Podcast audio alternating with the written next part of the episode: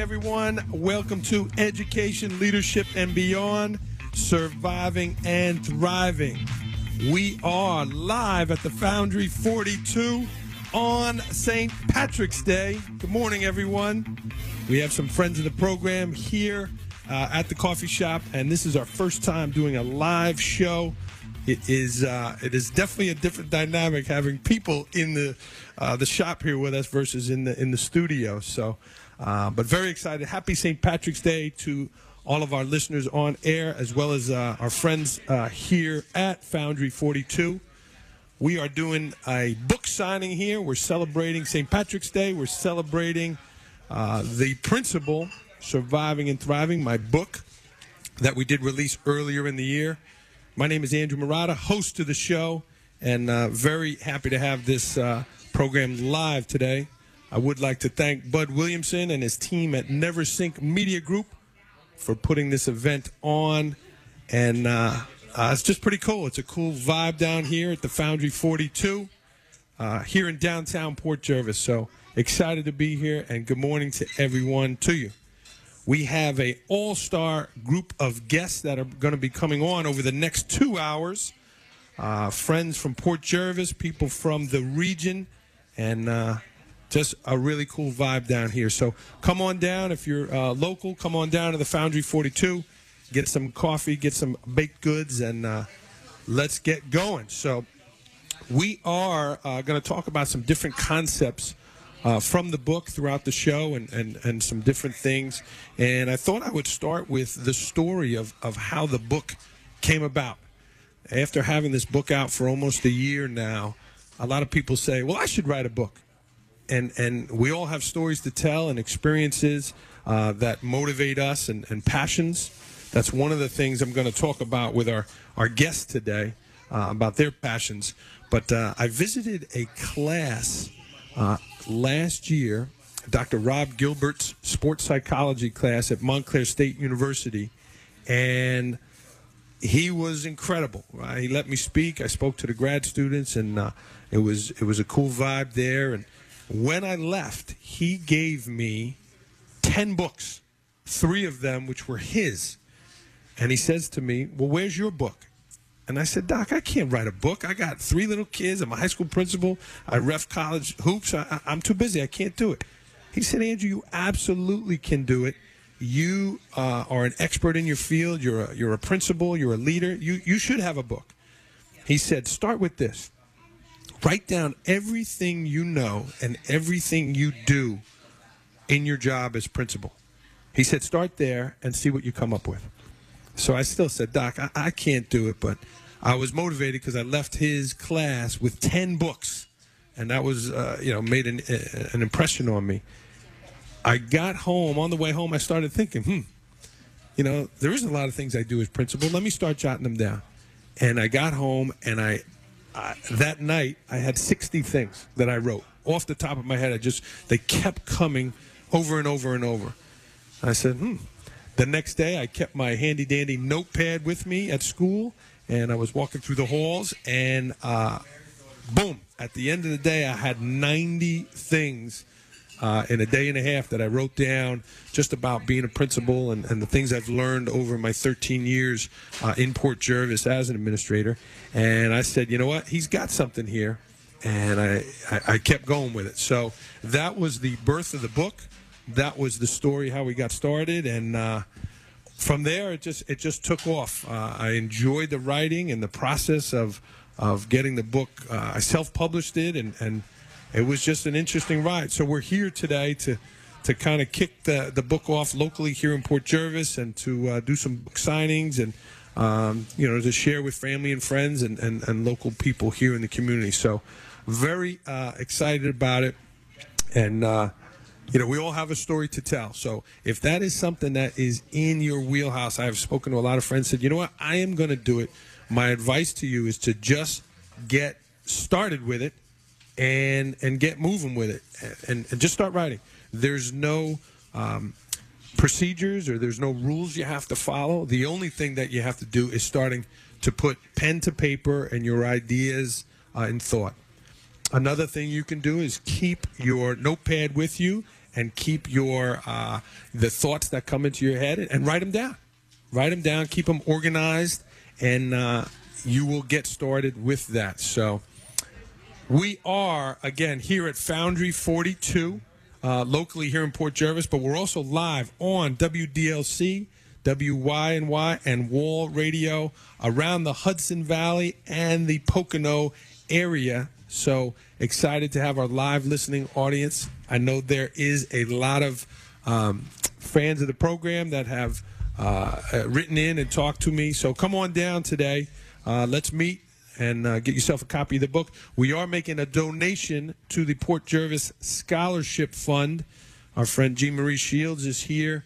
Uh, and part of the proceeds from the book are going to go to the Port Jervis Scholarship Fund, and that's happening today. So we are going to have some guests here. Our first guest coming up in the next segment is going to be George Roman. George is a, a retired school teacher from uh, Port Jervis, and he's also one of the legendary coaches in our area. Uh, the actual field is named after George as well as Hugh Spangenberg in Port Jervis. So we're going to meet George. We're also going to play some tunes throughout uh, the show.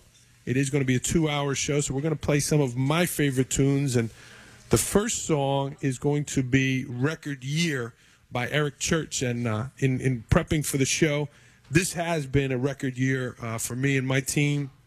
Writing this book and, and getting it from the computer screen to uh, print, sitting here in front of me, has been a journey. And to get to the end of that journey and to to get it off the ground has been a great experience. So uh, this song means a lot to me and my family, and uh, so we'll share that song. We're going to cue that up, and uh, we will be back with George Roman after our song and a commercial break. This is Education, Leadership, and Beyond, Surviving and Thriving live at Foundry 42. We'll be right back, everyone.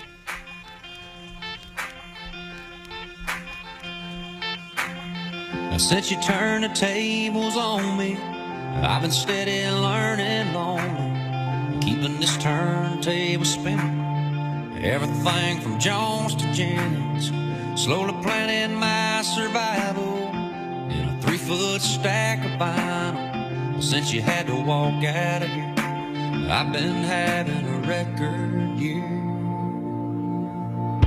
I bet you thought before you left I'd just sit in silence by myself, turn this house into a jail, dying slow in a living hell. But love's got a funny way of keeping score, and your leaving lit up my scoreboard. I usually make it through Saturday sober. All bets are off when I flip her over one bourbon, one scotch, one beer. I'm having a record year.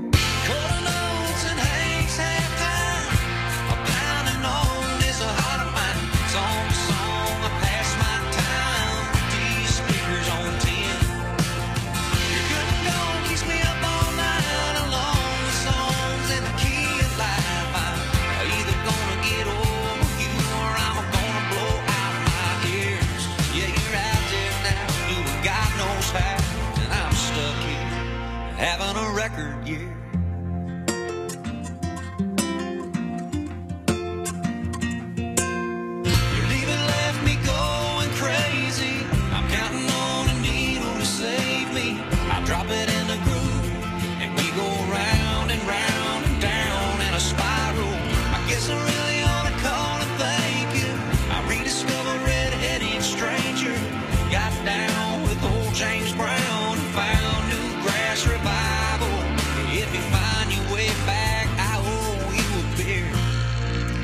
for my record year.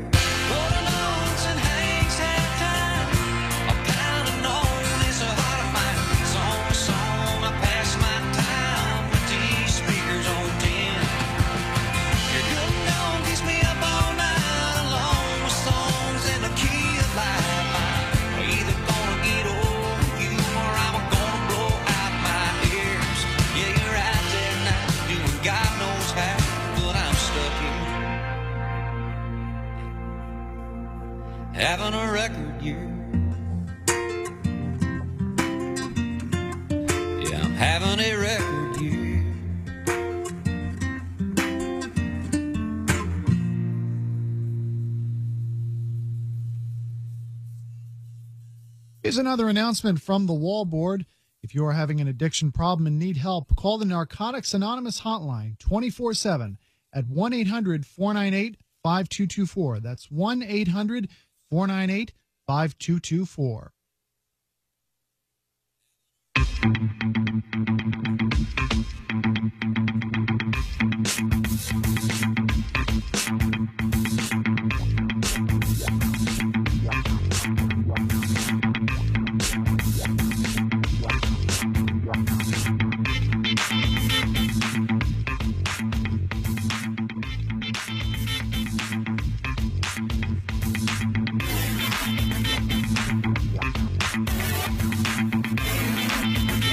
Foundry 42 on St. Patrick's Day. We are uh, selling some books, we're having some coffee, and we have a great group of people here with us live in the shop here uh, in downtown Port Jervis. And I would like to welcome in today's first guest here. He's got practice later, so he did request to go first. Uh, Coach George Roman. Uh, Coach, good morning. Morning, Andrew. Good to see you. Nice to be here. Normally, we're talking in your living room. We have pizza. We usually have a ball game on. That's correct. Uh, either uh, coming or going to a Port Jervis football game. Having a beverage. Yeah. Well, we're having coffee this morning.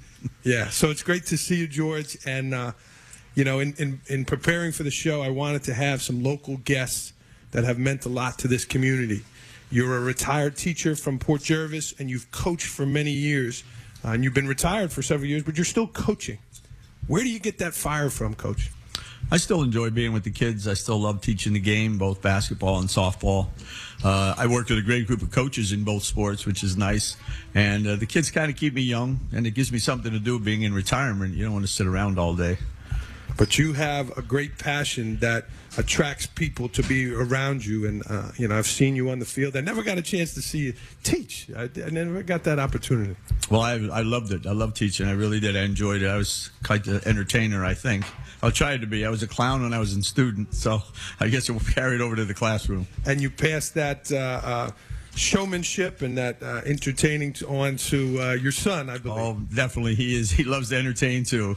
Club 110. Club 110. Yeah. And you had a chance to teach next to him for several years. We did. We taught together for a few years, which was quite a good experience for both of us. Yeah. And I really see, enjoyed it. To see you uh, on the bench with him, to see your Yeah. wife, she's here today, but to see your wife in the stands, Yeah. that's a great. We coached together for a few. Actually, we're still involved, but I do JV. He does varsity. So Okay. George, what do you miss uh, most about teaching? Again, you spent how many years teaching in the classrooms in Port Jervis? uh, 40. Wow. 40 years. I miss I miss the interaction with the kids. Uh, something new every day. Something always happens that you uh, don't expect to happen. Um, but uh, that's probably the big thing I miss. I miss the social studies department. The guys I worked with were we had a great group when we were there. Uh, all through the time I was there, the old group and the, the young group when I left, were all great. A really strong group of teachers. Yeah, I really enjoyed them. We, we're good friends still. That's great, George. George, in retirement now, you're able to do some different things. Coaching. What are you enjoying most about being retired? Uh, I get to play more golf, and I get to see my grandkids. And That's, Okay. that's the two big things that I really enjoy the most. You got twins down in Atlantic City. four-year-old twins. Yes. Okay. And what, will they be up for the holiday? Are you going down there? They were up for Christmas. Joan and I were just down last weekend. We babysat one night, and uh, we stayed over a couple days. And they're great. It's better. They're, they're the best thing ever. They're even better than your own kids. And George, are you putting a bat in their hand or a basketball? Oh, they're playing. Uh, well, they're both in. Uh, the girl is now in gymnastics. They both play soccer. He's taking a ninja class. They're just busy. They're always busy. They'll be athletes, I'm sure. Their mother and father both were. Fantastic. George, again, one of the reasons I wanted you to be here because you're you're so connected and, and such a fabric of the certainly the Port Jervis teaching community, but also this community here, and you're respected by so many. I, I, I haven't met someone that has had an ill word about George Roman. how how have you built that, George? What is it about that that you've earned the respect of all of these people? I uh, I guess it's it's just the fact that I uh, I, I of course I, I really enjoy being around people. Uh, I think it's probably because I, I was committed to my job and to the school, and I really enjoyed it. I loved my I loved teaching. I couldn't envision doing anything else. So I guess it has to do more with that than anything else. The, the kids, just the, the parents, I guess, knew that I cared about the kids and more than just uh, as just students, but as kids. So Yeah. I think that had a lot to do with it. And when that, that sincerity, that authenticity is there, it's it's easy to see, and that's attractive to people. People want to be around you. Well, you certainly can't fool kids. I, I can guarantee you that. They- know right up front what, what you what you know about them and what, what you believe in them or not. So, George, it's been uh, several years uh, that you've been out of the classroom, but one of the things I'm hearing from my staff and that there is a lowering of respect from young people towards adults. You know, you you always had the respect of the kids. What do you think that is all about? I think a lot of it has to do with the the the, air, the world today. I don't think it is much with the teachers. It is just everything. I think the way the the world is run, social media. Uh, I think parents have, you know, given up some of their responsibilities and have backed that off. Uh, uh, I think it has to do with all, the whole world. I don't think it's just the the teachers or anything that has to do it. I don't think they respect authority at all anymore. Yeah. I, I shouldn't say at all, but a lot of it they don't expect authority. we are seeing you know blips of that and it's in the national news and things like that but again you are are somebody that has held the respect of so many so that's one of the reasons i had you here george let's shift about to sports a little bit do you think again coaching all of these kids that the kids that play sports have a little something extra than those that don't I would say the, the kids that have that play sports. I wouldn't just say sports. I, I was thinking about this last night. Kids who are in the play, kids who are in the band, kids who are in the chorus. I, I think they bring a, a, obviously a level of commitment that other kids that are involved in groups have to have. I think that's a big factor. I think kids in sports uh, uh, have to learn to work together as a group. Psychology 101, how to function in an organization, and I think uh, they learn to succeed and learn to fail. And you have to learn both because that's what's going to happen in life. You're going to have failures, and you're going to have to learn to deal with them. So I think those groups. It's not just sports, although sports is a big part of my life. But I think those other organizations too, or those other activities, are important. one of the uh, best stories. You're, you're a fantastic storyteller as well. You that you told as a former player, I believe Tom Finan's daughter uh, had four teeth pulled. Absolutely, she And- was. Uh, go ahead, yeah. She wasn't even a starting first baseman. She was a backup. She was a junior and was not starting on a really. We had a really good team, uh, and uh, she was. She had four wisdom teeth pulled on uh, Thursday.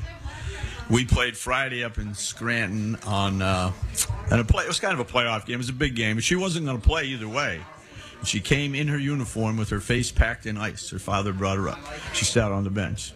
And that's got nothing to do with sports. Has nothing to do. It's just her commitment, her dedication to the team. Type of kid she was. I mean, she was a great kid to start with. But Yeah. uh, yeah, I was amazed. That's one of the stories. But I've, we've had kids who play with injuries and don't tell you. I had a girl who played in the state championship with a with a fractured wrist and didn't tell me until the game was over. She'd fractured it before that. And but you know that kid is playing, right? They're in the court, they're on the field, they're, they're going to play. They're in competition. For that kid to go and sit on that bench Yeah. with those, you know, that's impressive. She came to the game, sat on the bench. Fortunately, she played a lot next year. Won a big playoff game for us. The There you go. year. I, I was always impressed by that.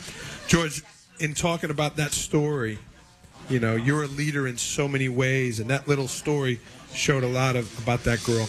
Tell me about leadership. The name of the show is called Education, Leadership, and Beyond, and you certainly know my role as a principal. And what do you think is an important component of leadership or components? I think the first big, the big thing first of all is respect. If they don't respect you, they're not going to follow you, and there's no way you can, you can't demand respect. You have to earn it through your commitment, through what you do with the kids. With uh, I'm saying, talking about kids leading other kids, uh, helping other players when they need it, uh, picking them up when they need it, uh, doing the right things all the time. Um, working hard themselves is always a big factor, and that's something that. that uh, so I think you have to earn the respect of the kids before you can before they'll follow you. Yeah, yeah, and that's a you know it's a tricky time. You know, sometimes as principal, I think people want me to puff my chest out and drag kids out that are cursing or doing bad things and throw them out of school. But I don't think that's the that's not my style. That's not the way. I think it's a, what you're saying here about being committed to the kids and. You know, you, you showed up every day. You always, you know, did so many things to Well, I demonstrate. I had a rule in my, and I, I live by in, in classroom that if a situation occurred in class, no matter what it was, um, I never carried. I tried never to carry it over to the hallways or to the to another place. So if it happened second period and I ran into a kid in the hallway fourth period, hey, how you doing? It, whatever happened, it's over. It's done. Taken care of. I remember you. There was another story you told about.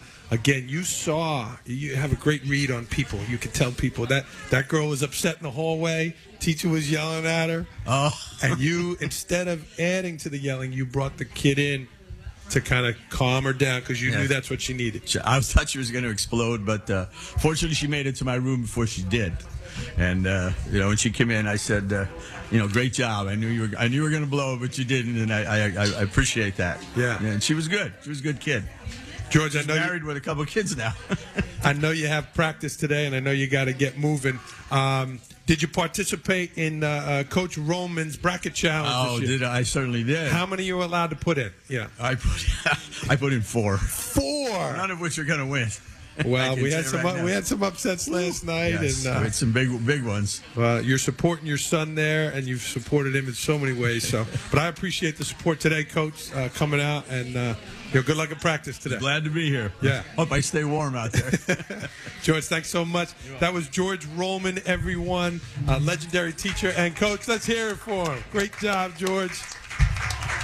We are going to uh, uh, cue up our next song, uh, "Born to Run." Bruce Springsteen uh, has meant a lot uh, listening and the lyrics and songs, and uh, George has a lot of energy. Our next guest has a lot of energy, so we're going to cue up "Born to Run," and we'll be right back, everyone, here on Education, Leadership, and Beyond. I think this is. Uh, uh, uh, uh, born in the USA, not born to run, but still a good song. We'll be right back, everyone, on Education, Leadership, and Beyond.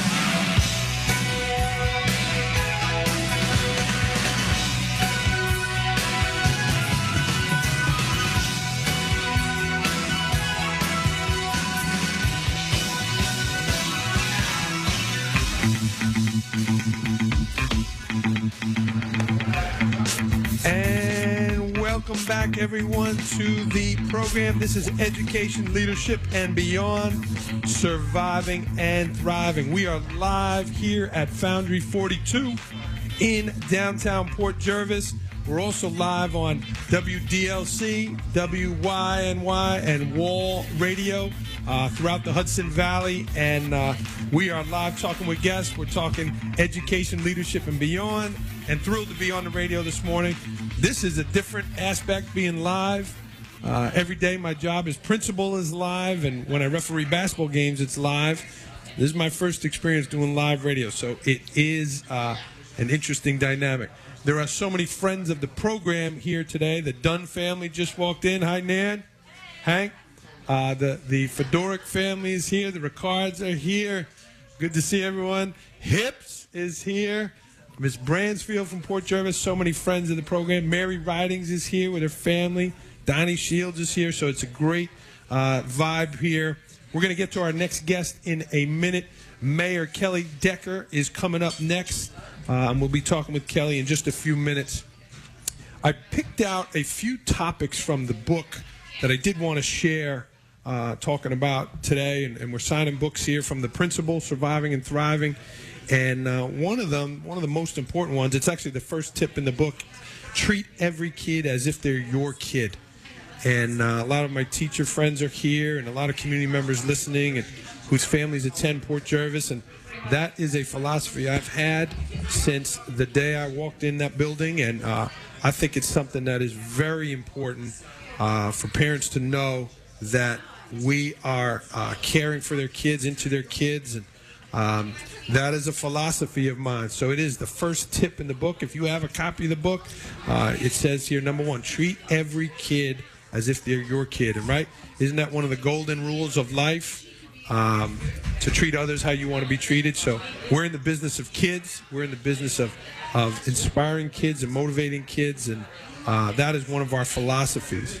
Another one, uh, it's tip number 30 in the book that I talk about, is uh, learning the kids' names and, and what makes them tick. So, uh, tip number 30 as a leader in the building, learn the kids' names. I expect our teachers to know their classes' names the second day of school.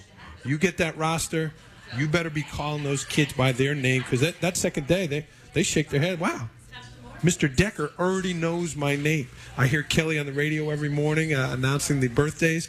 I bet you Kelly Decker, uh, who's coming up next, could walk down the street and almost know every person's name uh, in in the community. Uh, one of our guests coming up next, Deb Cassara, is here. Deb not only knows everyone's name, she knows their parent's name. She knows where the parent went to school and the year she taught that parent. And she actually has a couple of grandparents. Is that is that right, Deb? No, she's shaking her head. No, that's coming to a theater near you soon.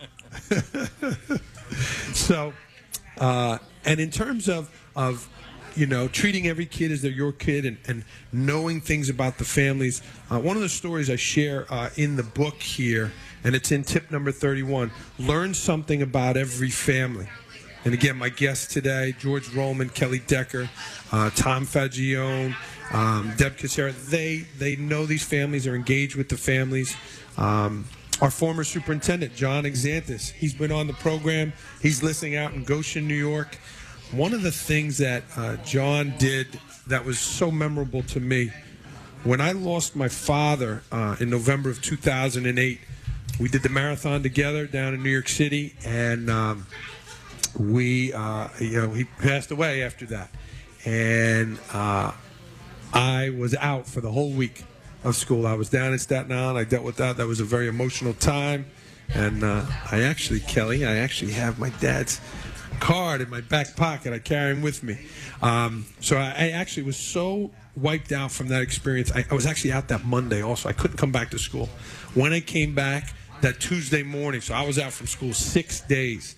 Uh, I tried to get to work before Deb that morning, and I played my messages, and it was John Exantis from the week before at around 6.30 in the morning. Andrew, this is John, just checking in about how you and your dad did at the marathon.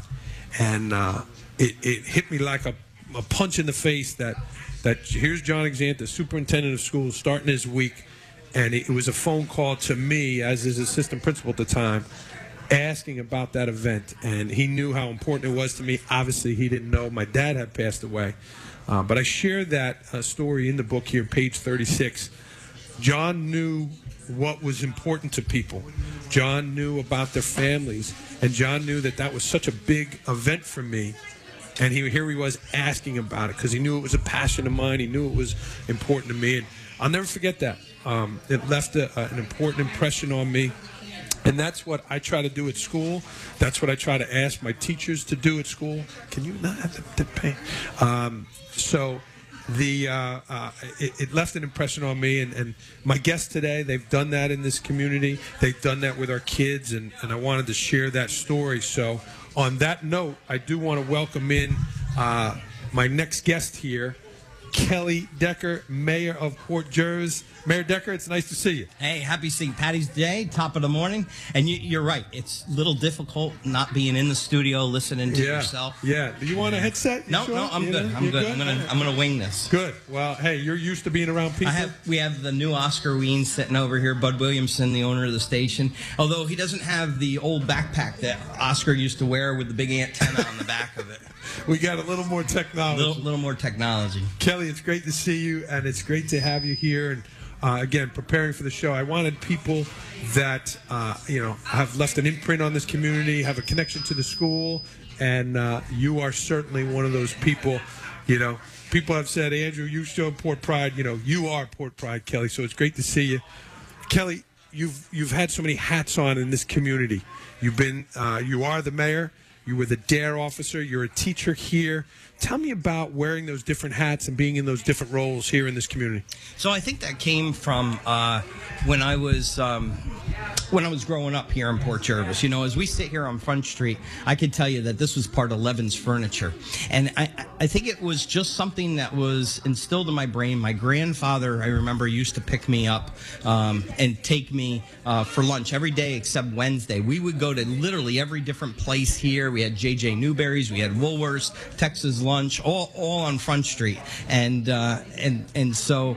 Um, I think I remember the hustle and bustle when you said you know people's names or right, Deb. I will tell you that if I don't remember somebody's name, I go to De- I Oh, go Deb to knows. I go to Deb, Yeah. and and and vice versa. Yeah, So yeah. um, the, the the thing is is um, growing up in a small town. It's you know it, it's really important that everybody knows everybody. I mean, you, you can bounce off of each other. You can get information from each other. You can support one another. Um, you know, of course, when you're close, you can argue and you can fight. But you know what? I i in the long run, you're you're a Port Jervian and you're gonna you're gonna work together. And sometimes, uh, and and we have a huge listening audience right now. I know we're way out in the Middletown and beyond. And um, sometimes the people in the other parts of the county don't understand that that that we actually are like a family here. Yeah, it is. And and you're the leader of the family or one of the leaders, Kelly. And and that being said, we are on Front Street and this area right now is going through an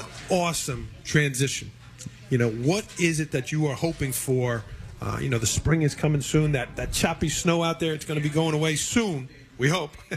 you know, what are you hoping for in this area and beyond, uh, Kelly, for these streets in Port Jervis? bringing visitors to Port Jervis that say, "Wow, what a gem!" You know, uh, I've known it. The people who live here have known it for years. It's just something that needs to now be marketed and go out outside of Port Jefferson uh, for us to really be at the cusp of bringing people from all over the world here. And, and we have to thank, you know, um, you know, uh, large places like the casino opening and and um, and the Commons over in Woodbury because they draw people from all over the world.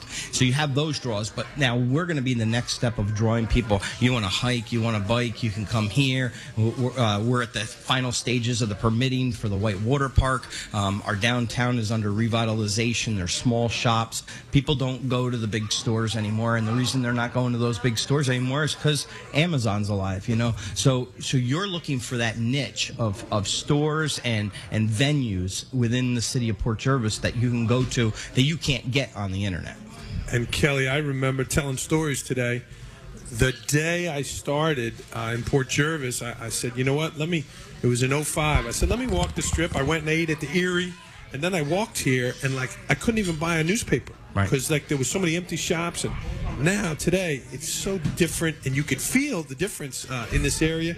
You talk about niche. We're in this Foundry 42. That's right. What a cool place. Awesome, Yeah. awesome. And, and Cooper, I guess, is going to be on later on, but you know he's committed himself to Port Jervis, and, and he's not the only one. We have Michelle Darnay is going to be coming in. Maria Mann, you know, from the city, she she's uh, committed to Port Jervis. You know, uh, the McKeebies who are from the other side of the river have committed themselves to Port Jervis. You know, so uh, John from Brother Bruno's has committed uh, to Port Jervis. These people have really come here. Jim and Dan, uh, who are who are reconditioning a building, have come from other places and are committing to the city. And Kelly, in talking about that commitment to the city, doing things for the city, you know, one of the things I admire about you is is being positive. Sometimes it's, and again, George Roman talked about the culture of the the world and society right now that just seems to be so negative, right? People coming at you. Kelly Decker's not perfect, but you're the mayor. You know, you're the man in the arena. How do you how do you deflect that negativity and remain positive? Here you on Saturday morning. You know, I'm sure you had to deal with some stuff last night and this week and the So, weather, and you're always so positive. There, there is times, but you know what? The bottom line is, is this: where does negativity get you? It doesn't get you anywhere. It gets you angrier. Uh, you, you, you start to dislike people. I, I mean, because I've seen it in all the in the jobs that I've had. Whether I've been overseas in the military, I've seen the negativity, but I've seen the positive too. And and uh, in the police department, what do you see mostly? You mostly see negativity. And and I, I always thought about it as, you know what? It's we're here for a short time. Why not make it the best time we can? I, I um I had a good friend of mine whose father passed away at 40 years old, and the guy had a you know he he had a fun-loving heart. His tombstone, which is in Milford, says, "We're not here for a long time. We're here for a good time."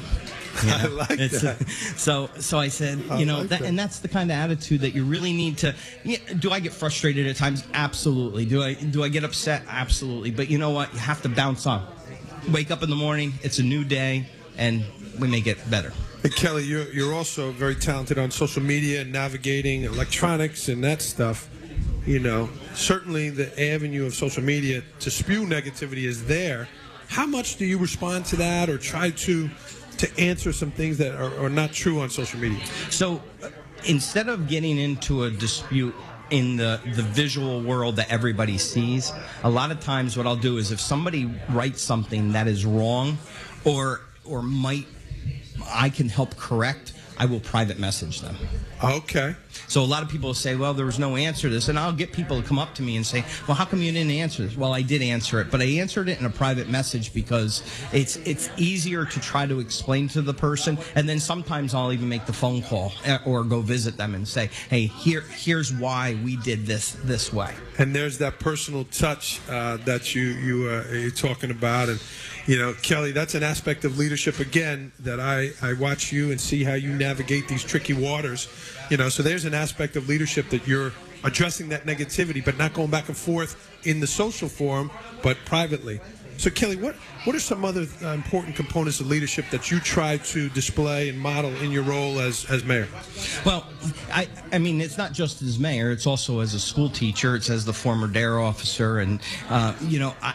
I, The face I of Port truly Jervis. believe exactly what you said. By the second day, we should know our children's names in our classrooms. We should know something about them. First thing, first thing, every day, eh, eh, the first day that I have class for the last six years, what's your name? How will I know you, or how, who are you related to? Now, by, mind you, I already know that because I looked it up on school tools. Right? And tell me something about you. Tell me something that you like, something that you enjoy. You know, and this way we get to know each other. And the first first day of school, I tell the kids because I teach um, American history up to 1865. The first thing I tell them is, I said, by January, I'll have you up at my. I have a, like a little podium. I said, I'll have you at my podium singing to the class. And they're like, No, no, not me. Ask any of my kids that we have now. You know, I get about 90% of them, if not a little bit more. They're up singing the preamble to the Constitution. And we all grew up with Schoolhouse Rock, you know, we the people in order to. And I'll sing right along with them. So, so we have a good time. I love it. Kelly, getting to know you has been great. I've also had a chance to certainly meet your wife, uh, Mrs. Decker, the head of the household. But uh, I've had the privilege of teaching your boys, James, Mackenzie, Connor, and Jack. And I've had some conversations with your boys about, you know, I know it's got to be tough to be Kelly Decker's son in this town because everyone is looking at them and expecting them to be perfect. Um, I had a chance to meet Dean Smith's son down in Chapel Hill, North Carolina. Scott Smith, he's a fellow official, and we spoke about that the pressure of being Dean's son's uh, son, uh, Dean Smith's son in, in Chapel Hill. How, how did you talk with your boys and you know prepare them for unfair expectations in this community as, as Kelly Decker's son? So, so it's interesting because I'm Ross Decker's son. That's right. All right. So uh, my dad was my dad knew everybody. My dad was the utmost gentleman, and um, and one of those things is is you know there's not a person that I run into, especially obviously uh, older generation that I run into is talk about they'll they'll talk ten minutes about my father. How my father would come out of his office and he would walk the halls of the hospital and and talk to you know talk to the employees whether whether it was somebody that was just you know sweeping the floors or if it was somebody that was an administrator of the hospital. Um, my father, uh, prior to that, he did all the hiring and firing for Ford at Mahwah. So- Hopefully, more more hires. so all, yeah, so all the all the people that came from this area that you ever hear of that retired from Ford were hired by my father. So so I mean, so I had to live in the shoes of my father. So as my kids were growing up, I said to them, I said, listen, I said, you're in a different picture than most people. I said, you're going to have friends that are going to make comments about you know us and you know and you know showmanship and things like that. And I said, yeah, it's going to be difficult, but I said it's something that you just have to realize that we live in a small town. Everybody knows everybody else's business. That we're a family and that we support one another, but that your your true friends will support you. And I have to say that all of my boys have good true friends. And that and that they they really understand that you know they're here. Their purpose on on this earth is a short time, and it's to make things as best as they can make it. And you got your youngest, he's graduating this year. And uh, we're looking forward to that. Kelly, we got to get going here on the show. Thank I you, really sir. appreciate the time. Great to see you as Anytime. always. Thank and you. Uh, we'll be out here and uh, celebrating the spring on Front Street. Yes, yes. All Best right. of luck. Thanks. That's Kelly Decker, everyone, mayor of Port Jervis. Yeah, thank you, everyone. He did a good job. Kelly and I could talk for five hours. so we are going to uh, jump back to another tune. It's an old school tune about being, uh, you know, kind of remembering when you're young. It's a, one of my favorite songs. Meanwhile, Back at Mama's by Tim McGraw. Bud, we got that queued up and ready? Here we go. Meanwhile, back at Mama's, we'll be right back, everyone. Education, leadership, and beyond. Surviving and thriving with our guest, Deb Casara, coming up next. Aiden, you want to say hello before we go? Bell? No? Hey, Miss Fedoric. All right. Bud, we ready? Waiting on Kevin. We can keep going if we have to adjust. You know what? We can.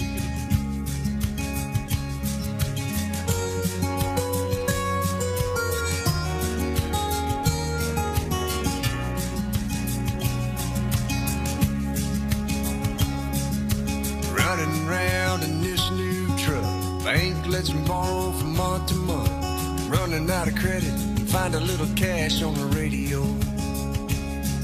Standing still they're blowing past. Numbers on cars going NASCAR fast. What I wouldn't give for a slow down, don't you know? Cause where I come from, only the horses run. When the day is done, Meanwhile, back at Mama's, the porch lights on. Come on in if you wanna. Supper's on the stove and beers in the fridge. Red sun sinking out low on the ridge. Games on the tube and Daddy smokes cigarettes. Whiskey keeps his whistle wet. Funny the things you thought you'd never miss in a world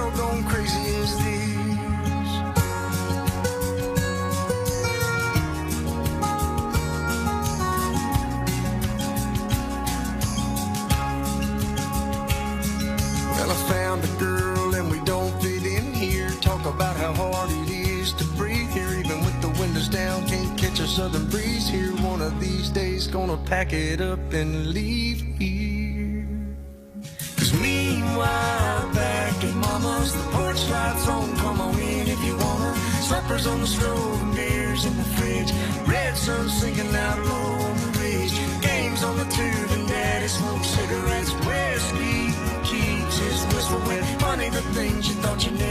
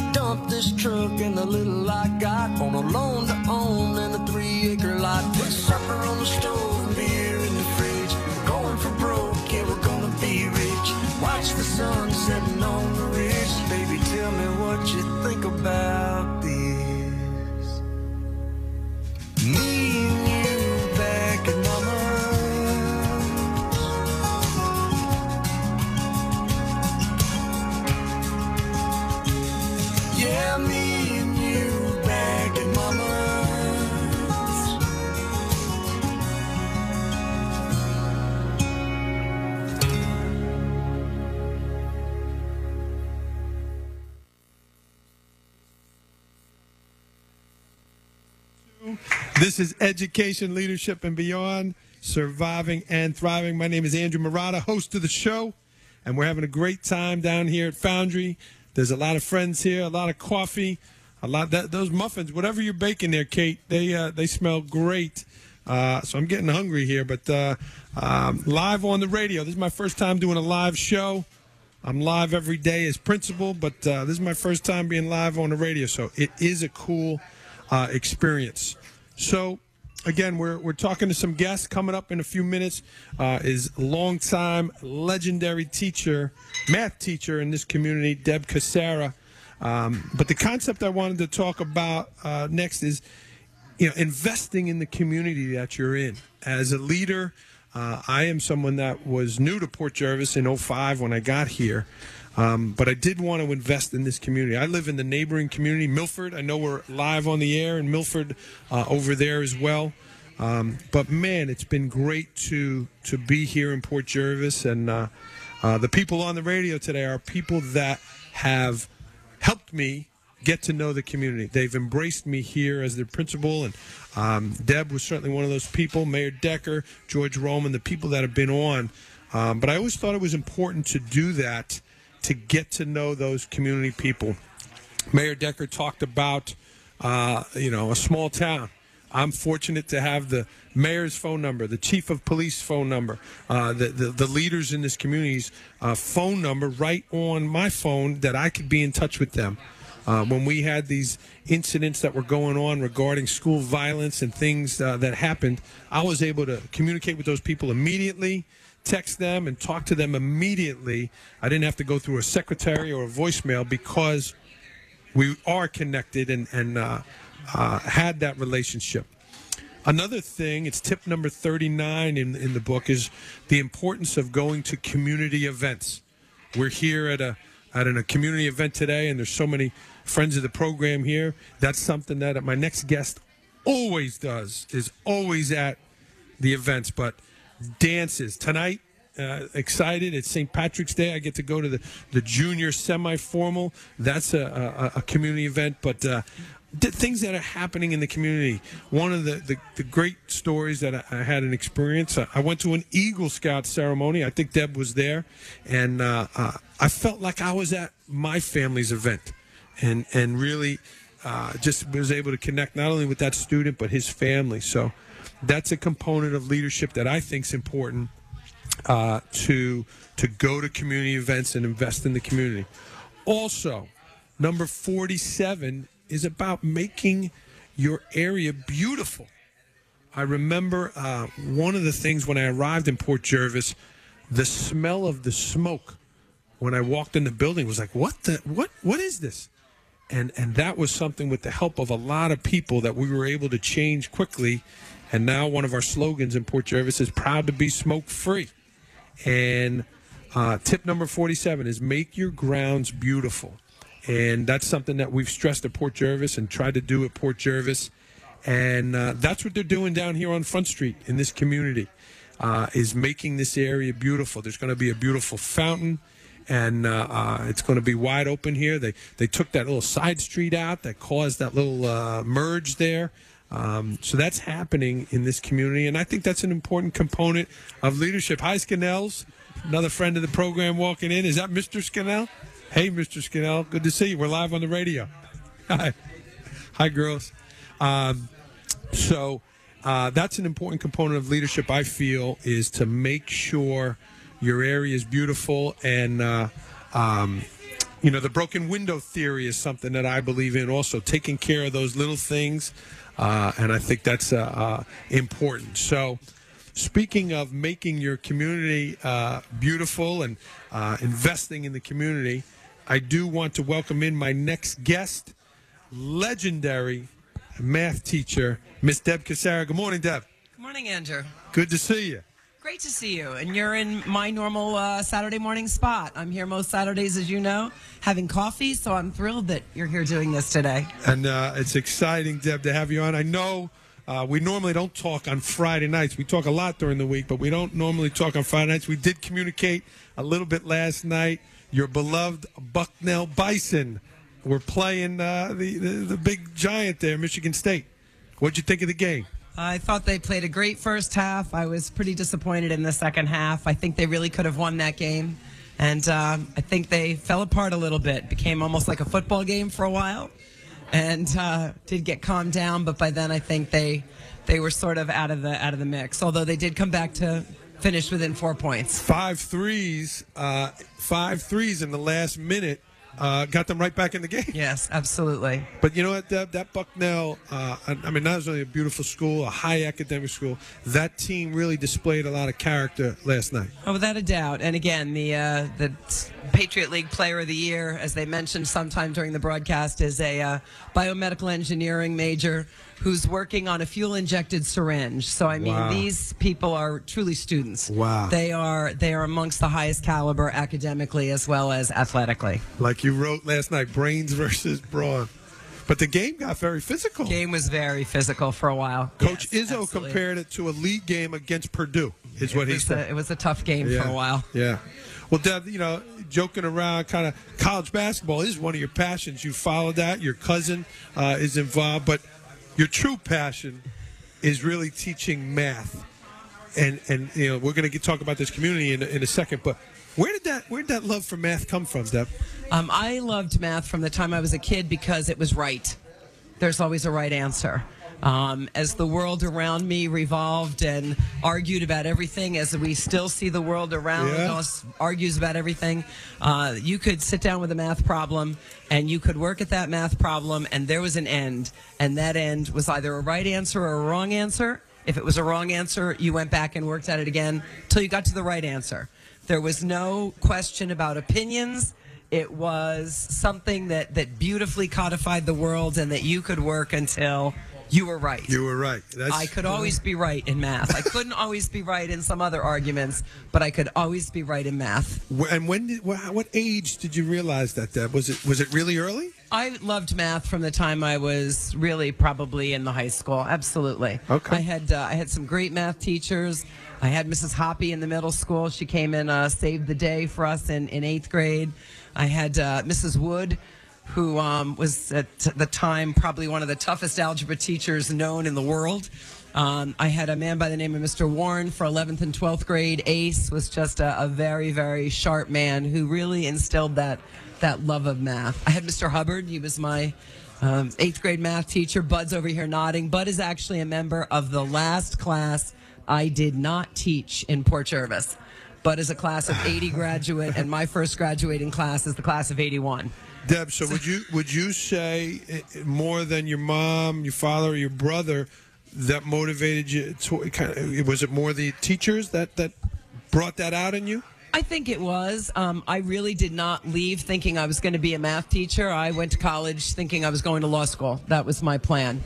Um, and I just did math because I liked it. There were no prerequisites to go to law school. You had to be able to read, write, and think. And I figured that math was doing a pretty good job of, of training me to think.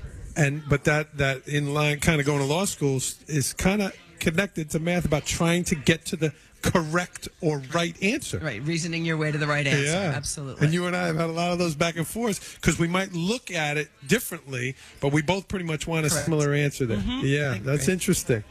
Deb, another, you know, we're going to talk about some of your passions, um, but one of the things I've seen, you love all of our kids in this community, and you, you have a, a love for, for young people, but there is a, a special niche in your heart, those high level academic kids.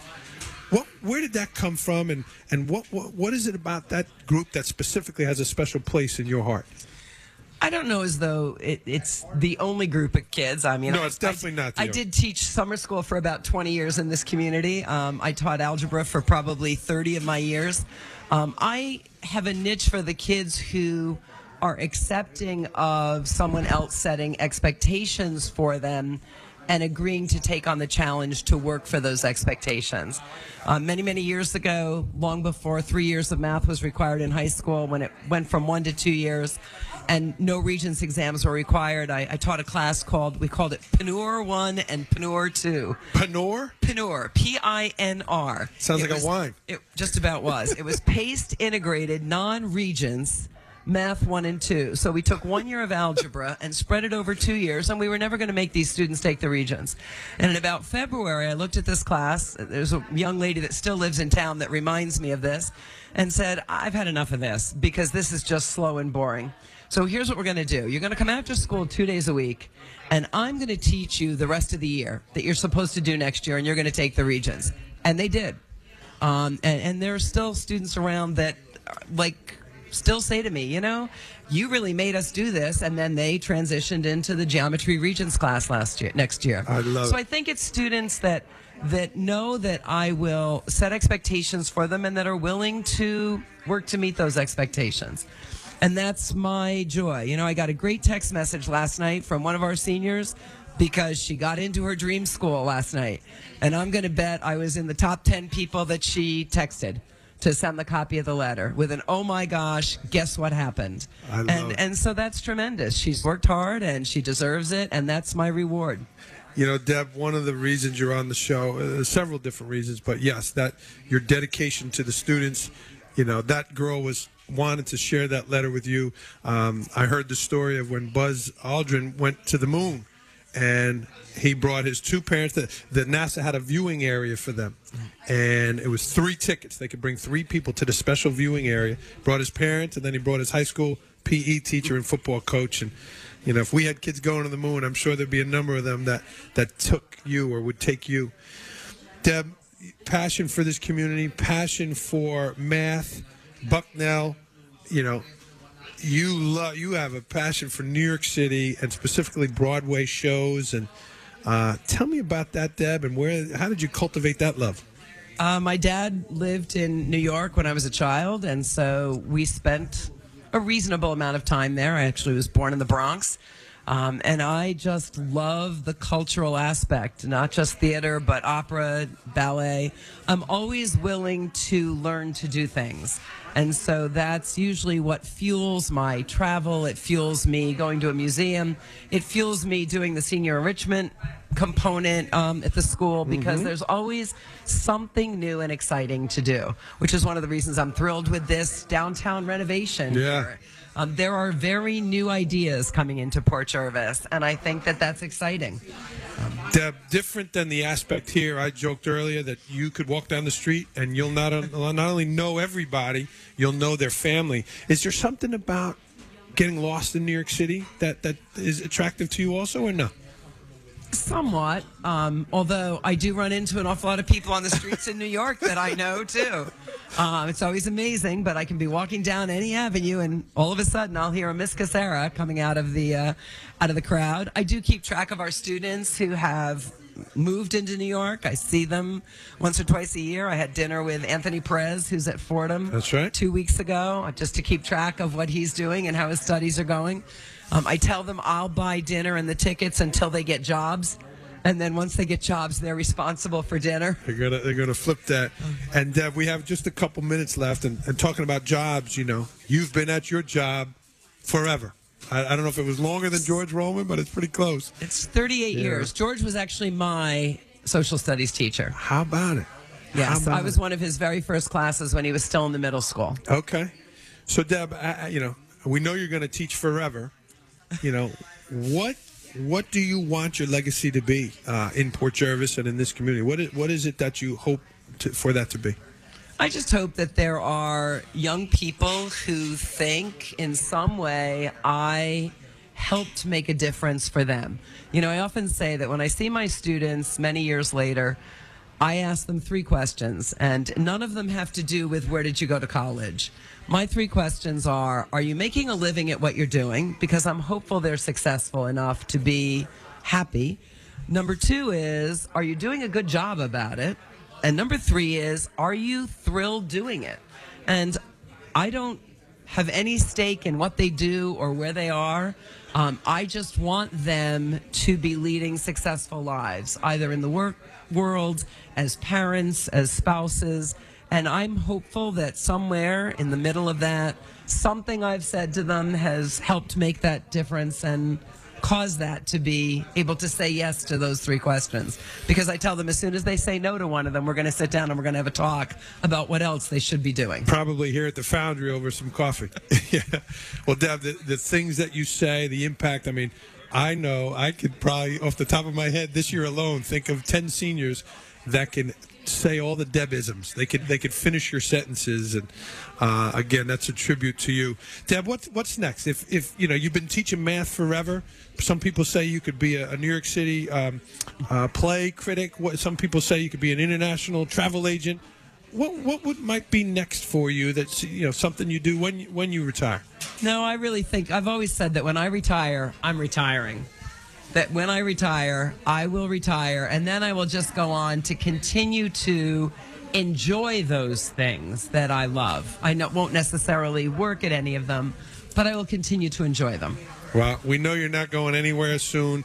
I'm going to continue to reject your retirement letter if and whenever that comes. So we are going to uh, say goodbye to Deb. Uh, Deb, I appreciate you coming out. I know this is your joint, and uh, uh, but it was great to see you this morning. Thanks very much, and good luck. All right. We're going to uh, step away here in a second. We are on WDLC in Port Jervis, WYNY Milford, Wall Radio in Middletown, New York, and WPDH uh, HD2 in Poughkeepsie, New York, uh, around the region. So uh, we're live here at the Foundry, Education, Leadership, and Beyond, Surviving and Thriving. Uh, great crowd here, a lot of friends of the program. We're going to step away for a break. Deb's uh, journey around. When she travels, she is on fire. Another one of my uh, songs I love here by Bruce Springsteen, I'm on fire. We'll be right back, everyone. Education, leadership, and beyond, surviving and thriving. Hey, little girl, is your daddy home? Did he go and leave you all alone? I got a bad desire.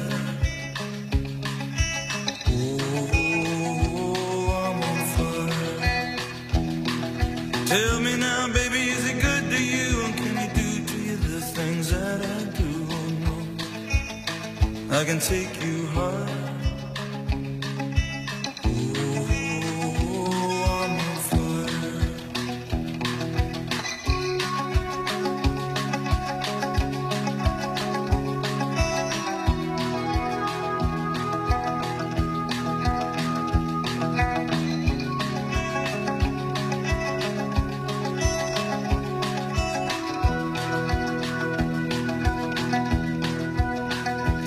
It's like someone took a knife, baby, edgy and dull, and cut a six-inch valley through the middle of my skull. At night I wake up with the sheets soaking wet and a freight train running through the middle of my head.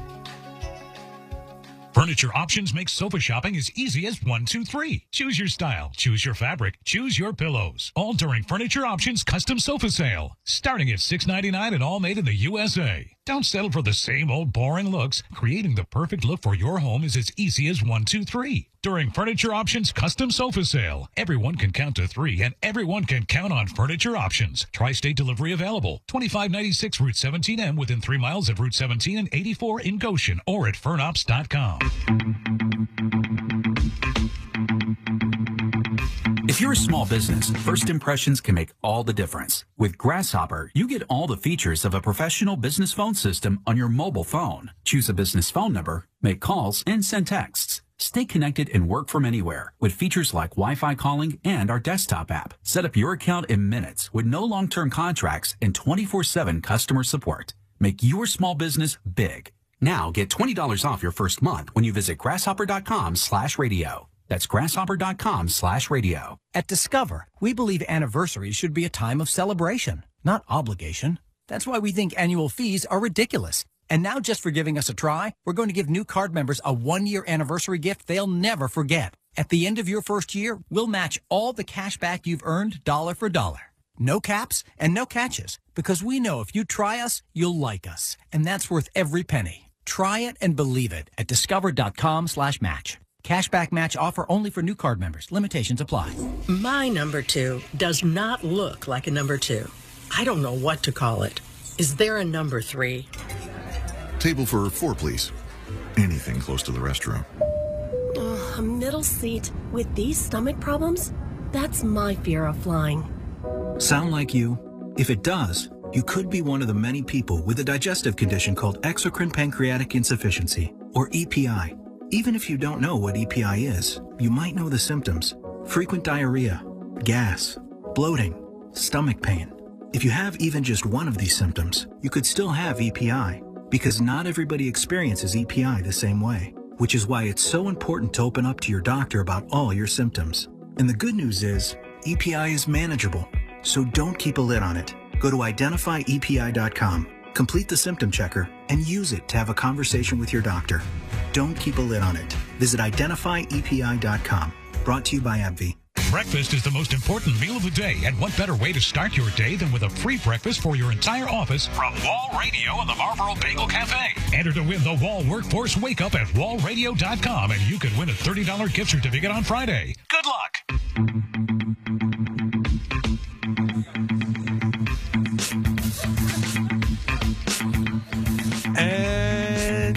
Morning, everyone. Welcome back to Education, Leadership, and Beyond Surviving and Thriving. We are live in Port Jervis, New York at the Foundry 42. We got leadership going on, we got coffee going on, we have books going on, uh, signing copies of The Principal, Surviving and Thriving. And uh, we're also live on the radio, WDLC uh, uh, Port Jervis, WYNY, Milford, Pennsylvania, Wall Radio in Middletown, and WPDH in Poughkeepsie, New York. Uh, excited to be here this morning. I just met Teresa Saul. She's here in Port Jervis. Her daughter, Raina Saul Gavina. I don't know if I'm pronouncing that right, Teresa.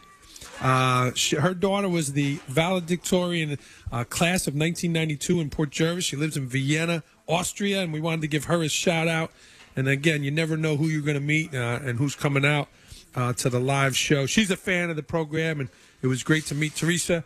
I do want my friend Jean Marie Shields to say hello um, on the microphone here. Jean, uh, thank you so much for all your help. I know you like to be behind the scenes, but I I volunteered you to come say hello on the microphone. Good morning, Jean. Morning, Mr. Marotta. Thanks for having us here today. Thanks for being here with me. Uh, you know, this road uh, with this book and all this has been an exciting journey for me and my family, but I really could not have done any of this without you. She's laughing. Thank you. Yeah. Like you handle everything that I either forgot to do, couldn't do, or didn't know how to do. Well, it's a pleasure, though. It's really a labor of love. Well- and um, I wouldn't do it if I didn't have my heart and soul into it with you. Well, and you've been with me, uh, uh, you know, since we started. I remember calling you and said, "Hey, I got this idea. Will you help?" And you said, "I'm in." and you've been in. So uh, I did. I'm in knees deep. I appreciate that, uh, Jean. And your husband came out today. I know your your family uh, has helped, and your daughter's uh, doing great things in the probation. Your son uh, in the military. So I, uh, you're a great uh, woman, a great mom, and uh, you've been a great support to me. Thanks. I'm really proud of my family, and um, you helped along the way uh, to, you know, like get them on the right path a few times too. It takes a village, as they say, and you were part of my village. Well, and you're part of the village here, Jean. And uh, uh, again, today you're helping with the books. This has been a, a, great thing. So, Jean, I want to talk a little bit again more about this community. Um, I'm the principal at the high school, and uh, you know, Port Jervis is a special place, and. Uh, yeah, we're good, G. We're good. Uh, you know, a lot of positive things, but one of the things that have negatively impacted uh, not only this community, but all, all over our country is is drugs and alcohol. Um, it's something I've highlighted in the book. Uh, tip number two, uh, 62 in the book. Uh, you know, we had to be t- tough on drugs and alcohol uh, in in the building. Uh, I mentioned the story about to Deb Casera about. Um, you know, when I first got there to Port Jervis, about um, when I first got to Port Jervis, about the smoke in the building, and it was a quick uh, thing that I, I knew we had to address right away. So instead of something that this was we weren't talking about, this was something that we brought right to the forefront. We talked to kids about it, uh, about not smoking, and, and we searching, and, and so we put smoke detectors in. We did not take a, a light stance on that, and it was something that cleaned up our school. Um, we uh, uh, it, it was important. So, as a leader in in the community, uh, as a leader at the school, this was something that that I thought was very important that we had to clean up. It was the first thing I, I did, uh, but this community here. Uh, affected by drugs and alcohol, um, heroin overdoses. We talk about that. The mayor is here. There's a lot of, of prevention things that are happening and awareness nights. So um, that is in the book. That's something I talk about. You know, number 63. Uh, about not hush hushing these things and, and, and bringing it to the forefront.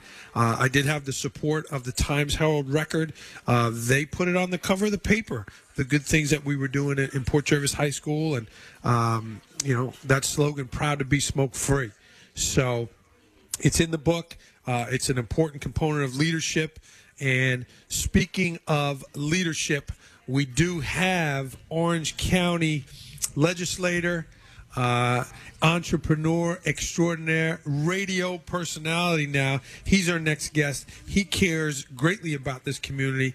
Uh, up next here, Tom Faggione. Some people know you as T Bone, uh, but today we're going with Tom Faggione. Tom, good morning to you. Andrew, good morning. It's great to be here this morning. It's your good morning. Every day is your good morning. You got that right. Certainly Monday through Friday. That's right. I talked to you this morning off air, and I said, "You said it's your good morning." I said, "Well, Monday through Friday." You know what? Every day is a great morning, and it's good to be here with you. Tom, I appreciate it. You wear good morning.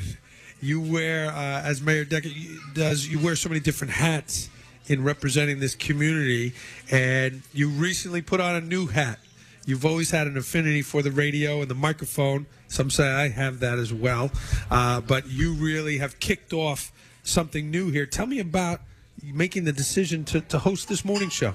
Well, um, I started off by being on the radio on Tuesday mornings, and I called it Tuesday Mornings with Tom, and uh, we had another radio host, and it was just my way of getting out into the community and just talking about things. Of course, there was always going to be a little edge of politics involved with our Tuesday morning show, but more or less, I wanted to just talk about things that were going on in the community that I was a part of. And what I mean by being a part of was activities that were promoting the positive parts of Port Jervis, Town of Deer Park, in Western Orange County. Uh, and then the opportunity came where we were looking for a new morning host at the radio station. And uh, Bud and I had a talk, Bud, station owner, and who's here with us running the board. Bud He's does here this morning, yeah. And quickly, um, it was. I said, Bud, if you believe in me and have the confidence in me to do what I to do the show, I'll do it. I have no idea how to run a morning show, but I know one thing: I'll give hundred percent, and I'll put all into it, and we'll see where it goes. And he said, I, I believe in you, and uh, so I took it. We started about three weeks ago. And Bud's staff has been so cooperative and helpful. Gavin Burt, legendary producer. Behind the glass. Gavin does so much there you don't even know about. And then, boom, it comes out perfect. But we have a great team Sal, Gavin, uh, Mary, Kevin Halpany, who's back at the studio right now. Give a shout out to Kevin. yeah. Julie, who always keeps things straight and narrow at the shop there. So it's a it's a small group of people, tight family, just like our community. And I said, well, Bud, if you believe in me to do it, let's do it. And so we kicked it off about two and a half weeks ago. And I know it's been uh, it's been exciting for me, and I hope people are tuning in. I'm glad that you do your Saturday morning show. I'm glad you're doing a show live. And I'll tell you, we talked about it this week. Having a live show is so much energy and activity. And to do it in, a, in an area where there's an audience is even more fun because you got the sound of the coffee cups in the background and the people talking, and it's all positive energy. And Yeah. man, if you don't get fired up for this, then uh, I don't know what to tell you. No, it's really it is a cool thing, and uh, you know, radio. This you know, talking, listening to you in the mornings. It's a cool, it's a cool thing. It's a great way to connect with the community. And but Tom, let me ask you, you know, again, wearing these different hats, connecting with the community. You became the county legislator, right? Again, no experience uh, in, in politics, and and you you ran and you, you. What does the county legislator do? And tell me about that aspect of your life. You know, so in 2015, the opportunity came where Dennis Simmons, who was our county legislator, took a position in county government, and his seat opened up. Gary Spears, the town supervisor, is a good friend of mine, a mentor, someone I look up to. He gave me a call. Of all places, I was at the ice hockey rink. He gives me a call. He's like, Tom, I need something from you. I said, all right, I'll call you back. Next thing you know, State Assemblyman Karl Brabenec calls me. He's like, Tom, I need something from you. I'm like, I'll call you back. Long and short, they asked me if I would consider running for county legislature. I said, well, if you guys believe in me, just the same way Bud believes in me to do the show in the mornings, I said, if you believe in me, I'll be glad to do it, but I'm only going to do it one way. I'm going to give 100% effort. I'm going to do my homework. I'll be prepared, and I'll never lose focus on what it is that our county government's all about. Just to give people a background, we have a county executive, so in essence, he is the president, if you will, of Orange County. We have 21 legislators that sit in one legislative body. So in the federal government, we have the Senate and the House of Representatives. In county government, we just have one body, 21 legislators from all over the county. I'm very lucky. I represent the entire city of Port Jervis, the entire town of Deer Park, and a portion of Mount Hope. And our county government provides many different services. We have a highway crew that provides roadways and um, and uh, uh, signage on the roads and all of that, bridges as well. We have a police force in the sheriff's office run by a great sheriff, Carl DuBois.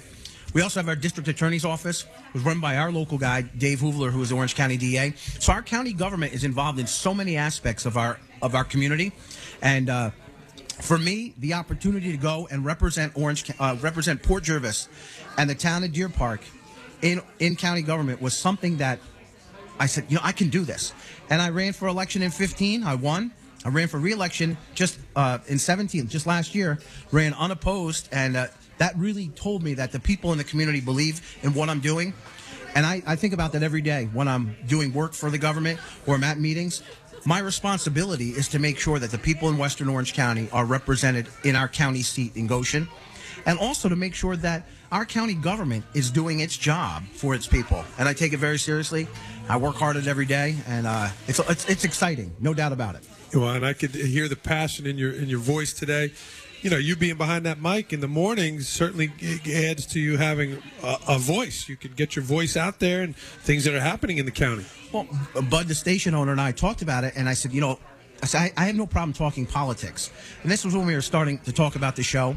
But then when the show started, the show was never really about politics. The show has been focused on the people in our community, events that are going on in our community. Sadly, in the last 10 days, some of the show was surrounding uh, the weather and the situations with our schools being closed and emergency operations and whatnot. So for the show to actually work, was I thought it would be more about politics, but very little about politics. It's about our community, and I love it. You love it. Tom, talking about the community, you know, you've always had a special connection to the school. You've really cared about the school and the kids there. And, you know, you don't have children of your own in the school, but what is it about, you know, the importance of the schools and the respect you've always had for the office of the principal and, and things like that? What, what is it that, that draws you to the school and the kids? Well, my parents moved us up here when we were little kids from New York City. There's many of us who are in Orange County who were either born in New York City or have a connection to New York City. So I came up here in first grade. And for me, I was a little bit of an outsider those first couple years because, you know, kids in the, in the community, born here, raised here. But I never more quick in my life did a community come around us. And quickly we became part of the community. And I'll never forget that. From first grade all the way through 12th grade, I never once didn't feel like I belonged here.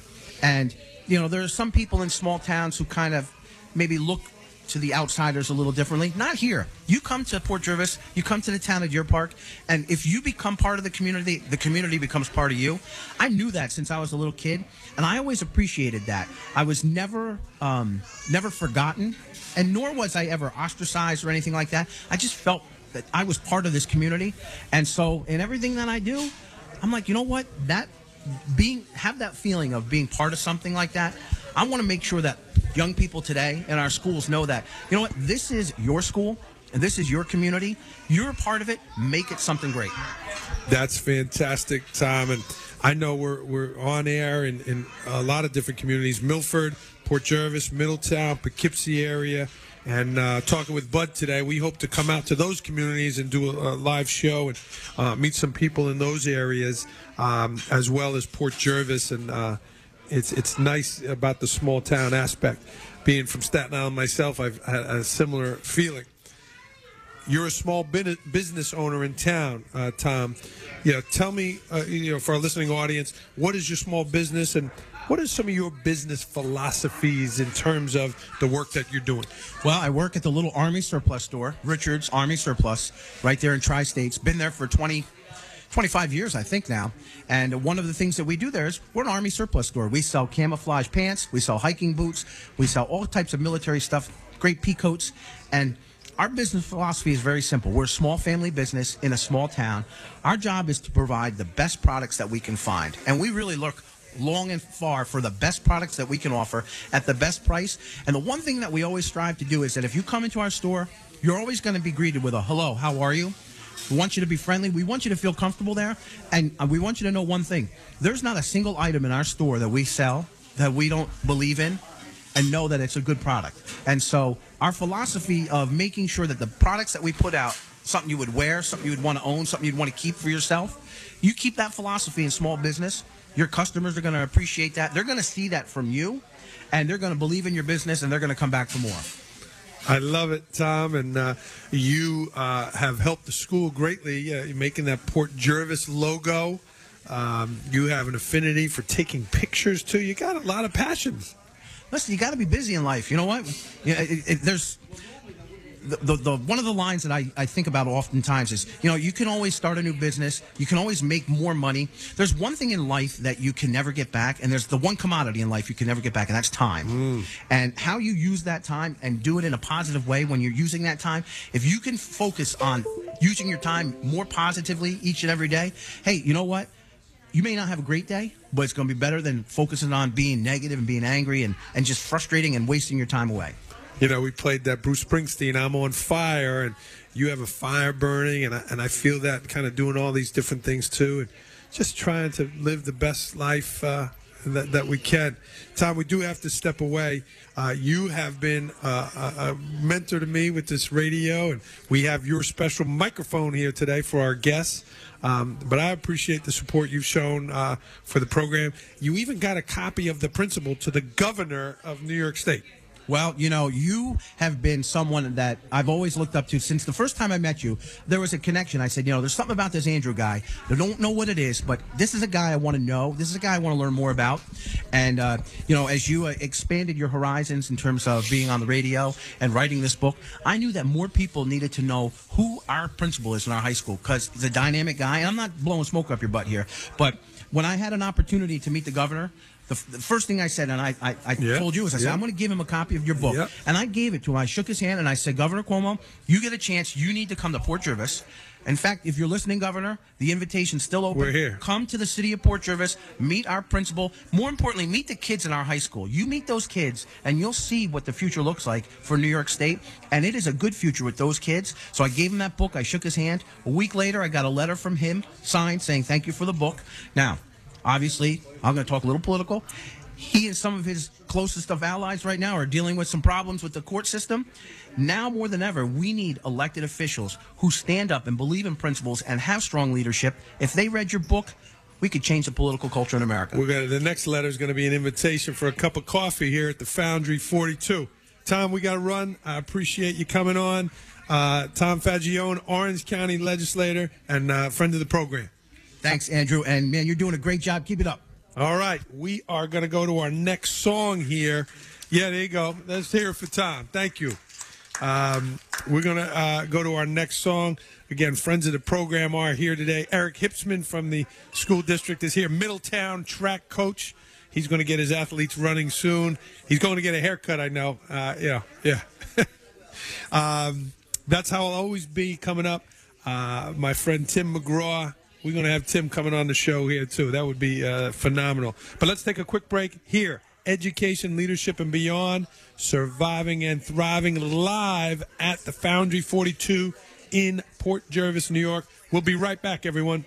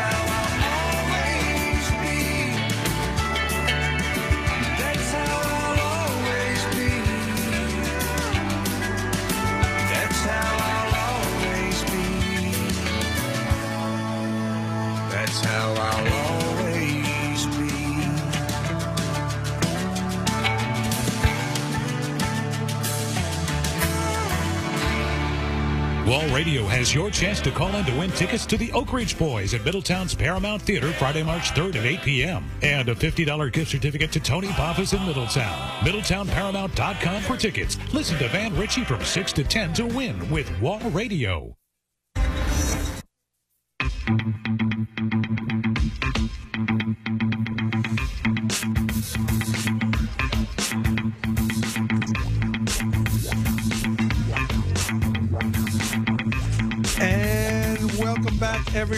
Education, Leadership, and Beyond Surviving and Thriving. We are live on the radio, Foundry 42, and the power of live radio, unbelievable. I got a text here, class of 2015, Troy Chuckman was listening on the radio. He's got his beautiful girlfriend here with him today, and uh, Troy popped in and uh, uh, he is a, a member in the Air Force. He's got a cool looking leather jacket on. Uh, again, class of 2015, Port Jervis. Troy, uh, thanks for coming out. Good morning. Oh, thanks for having me. Appreciate it. Yeah, this was cool. Oh, absolutely. You know, I was always a fan of yours as a student, and now you're in the Air Force. Where are you in the Air Force? What, Uh, I'm stationed in Travis Air Force Base, California. California. California, that's right. And now you're in Port Jervis, New York. Here. Yes, sir. Unbelievable. And you are you on a break? What are you doing? Uh, I took some leave. Uh, I wanted to come back, Port Jervis, see everybody, see the town, meet all my friends, and you look great, man. uh, thank you. Appreciate it. yeah, I remember you like the last time senior day. You were horsing around in the courtyard. I know they're they're keeping me in shape out there, so gained a couple pounds. Well, I appreciate. Let me buy you and your girlfriend a coffee, uh, and and be safe. And, and thank you for your service to our country. Oh, thank you. Thank you for letting me on the show. Yeah, man. Yeah, good to see you, Troy. Grab a coffee, my treat. All right. We're here at the Foundry 42, and again, the power of live radio. Uh, Troy Chuckman, class of 2015, uh, popping in, and uh, man, that's great. So we are also on WDLC, WYNY, and Wall Radio. We're in the community of Milford, Pennsylvania, Port Jervis, New York, Middletown, Poughkeepsie, uh, Stroudsburg area, and beyond. So this is uh, this is great. And again, I, I live my life as principal live on every day as a referee. It's it's live, and uh, on the radio, it's live. It's fun. So another concept I did want to touch on uh, with the book I, I wrote about in the book. You know, it's called the five SWs. You know, nobody's perfect the first time out doing something. Sure, we have a good time. Uh, you know, maybe you get it right the first time, but life is tricky. Life is hard. It can be challenging, and uh, uh, you know what? One of the things talking to these community members, and, and we're going to have a pop-in guest here, uh, Middletown track coach and Port Jervis guidance counselor, uh, Eric Hipsman is going to be coming up next. But one of the things, you know, stick to itness, right? Staying the course you know, I look at so many successful people in their life, and, and you look at that person, you might just say, man, look, it was easy for them. They're successful. You know how many times that person worked at it and, and tried to, to get it? And, like, it's unbelievable. Teresa's here cheering us on. This is great. Um, but, you know, watching the Olympics, Scott Hamilton, the ice skater, right? I'm not a big ice skater, but he, there was an article in the New York Times. He fell in his career 4,700 times, is what uh, uh, you know we read about. And you know he recently got demoted off the uh, NBC top crew. And you know what? You stick with it. He's also had brain cancer. Uh, uh, you know, uh, and and he's still going through it. So one of the things I've learned in writing this book and, and staying as a principal and um, you know, you have to stick with it. So something that's helped me is called the five SWs, and it's in the book, The Principal, you know, about staying the course, having some grit. So jot these down if you're listening live, if you're home, you have a pen. It's called the five SWs. And it's the first one is sometimes it will work out. Whatever you're doing, you want to be prepared, you want to work hard on it, and it will work out. You know, this idea of the Foundry 42, this coffee shop, it's working out. You know, sometimes it won't. That's the second SW. Sometimes it won't work out, and you might have to change course. You might have to, you know, change your mind with something. So what is the third one?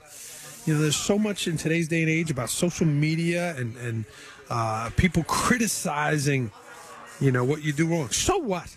Keep doing what you're doing. Stick with it. Someone's waiting. That's the fourth and fifth. Someone's waiting and stick with it. So, again, the five SWs, that's a concept uh, I've learned uh, kind of doing this book and the, and the leadership things I've learned over the past couple of years. Sometimes it will work out, sometimes it won't. So what? Stick with it. Someone's waiting. Jot those down. And speaking of someone waiting, he's here next to me. He was in uh, the coffee shop. He came out to uh, to support uh, me today and the, the principal surviving and thriving. Uh, he is a guidance counselor here in Port Jervis. He is uh, the Middletown track and field coach. He is Eric Hipsman. Eric, thanks for coming out this morning. No problem. Thanks for having me on. It's uh, it's great to see you. I know you're going next door to get uh, groomed up here. I'm going to be looking for you on Monday morning. That's Uh, right. Yeah. So Eric, uh, um, it's nice to see you this morning, and you are uh, talking about passions. You have a great passion for your experience in Middletown, New York, and uh, coaching those kids out there. Tell me about what's going on with your, your track team over there. Yeah, you know, we started about 14 years ago. It was uh, my father and I started uh, coaching the team, and it was nice to be able to coach with my father, as you know, uh, and, uh, many stories about your father and things that you've done.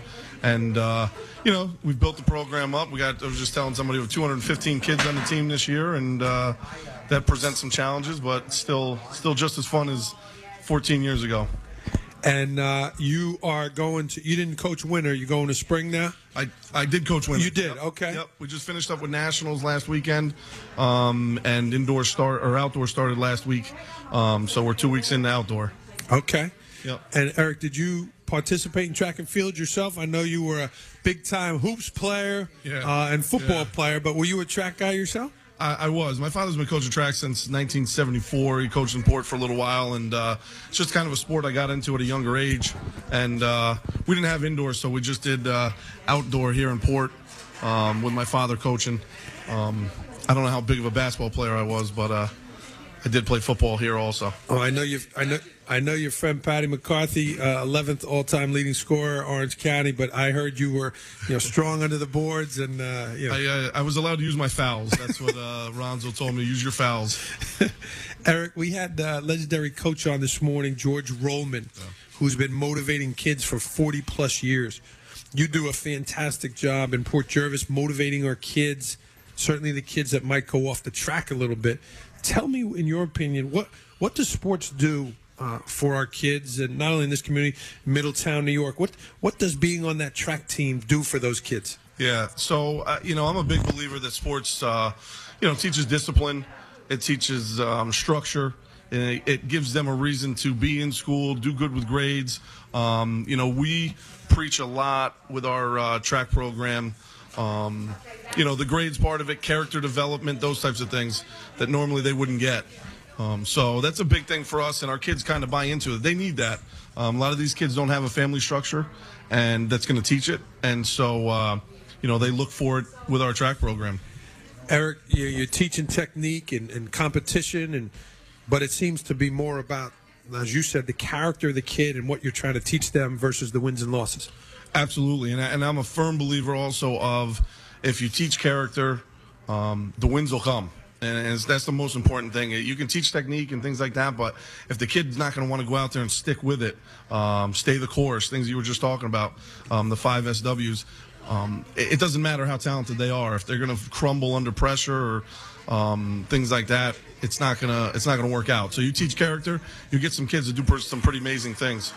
And it's no no surprise to see what you're doing with your life as a guidance counselor because you are somebody that has, you know, George Roman talked about the commitment to the kids and the dedication. You show commitment to kids sometimes where they wear out their welcome with some of the adults Yeah. because of the amount of times that kid doesn't work, you know, doesn't do what they're supposed to.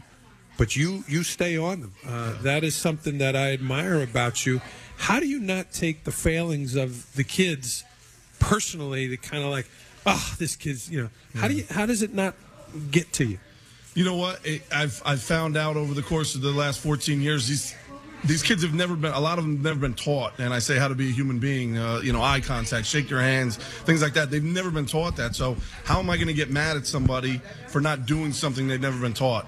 Um, so I, you know that's kind of what I've been and and and the other thing is, is throughout their whole lives, people just give up on them once they get stuff. You know, once the kid says no or doesn't do what you want them to do a few times, um, they give up, and the kids know that. So they're going to push you until you give up. And if you can kind of break through that barrier where they're like, "Oh, he's not going to give up on me no matter what," then you can get them to do some amazing things. Get them to graduate. Get them to compete. Get them to do different things that they didn't think they could do. So that's why, you know, and and you know, with that, you're going to have some losses. You're going to take some some kids that are just not going to get it, but majority of the time they'll get it. And I find with the kids that don't get it right away, you know, five, ten years down the road, they shoot you a text message or give you a call and say, "Hey, I understand what you were talking about now." You know, so that's kind of why. And I, you know, you those kids again that have needed that that extra guidance and that extra love. You know, you you've got some of them on the doorstep of, of colleges and coaches visits and uh, lining things up for those kids. So that's it's exciting. It is exciting, You know, yeah. We don't get bonuses in this business, but if you get some of those kids to compete in college, and we we know who we're talking about, that's that would be amazing. So Absolutely. Eric, you've done a, a lot of uh, work for the community. Um, we've talked about passions with some of our guests today. You have a passion for a certain type of car. Uh, you and your father again. Uh, why don't you tell me a little bit about that? Yeah, so once again, my father's been working on Mustangs. He was born and raised in Port Jervis, and he's been working on cars and particularly Fords, um, and then Mustangs as he's got old, gotten older. And uh, you know, he was a teacher for 42 years in Middletown, and uh, you know, he he had a sm- uh, small part-time business, Mountain View Mustang, and uh, you know, I kind of grew up working on him with him, and uh, you know, we continue to do some of those restorations and things like that. And you know, it's one of those things where I don't necessarily love the you know the auto body work and things like that but when you get a product uh, when you bring in a car that needs restoration then you see the end product um, that is uh, s- satisfying. Um, you know so and you get to spend some time with your father doing something he loves and you know we listen there's many a times we could have a video camera on us and uh, people love to watch us arguing over some stuff but Could be a, a show. that's right, yeah. right. American Mustang Any. TV uh, producers listening? That's right. You know, Eric, uh, with my daughter, I know you met my daughter Claire. We just uh, she had to make a puppet and do a book report on, and she had Henry Ford. Okay. And I learned about uh, Henry Ford and his leadership. Yeah. He really cared for his people. Right, Was one of the first business owners paid his guys five dollars a day because he wanted his people to feel satisfied at work and feel validated. You know, um, you know, we talk a lot about uh, the things that are happening in Port Jervis that we're working there. Um, and I'm celebrating the book here today, Eric. I know you you looked at it and you bought it and you were you know invested in it.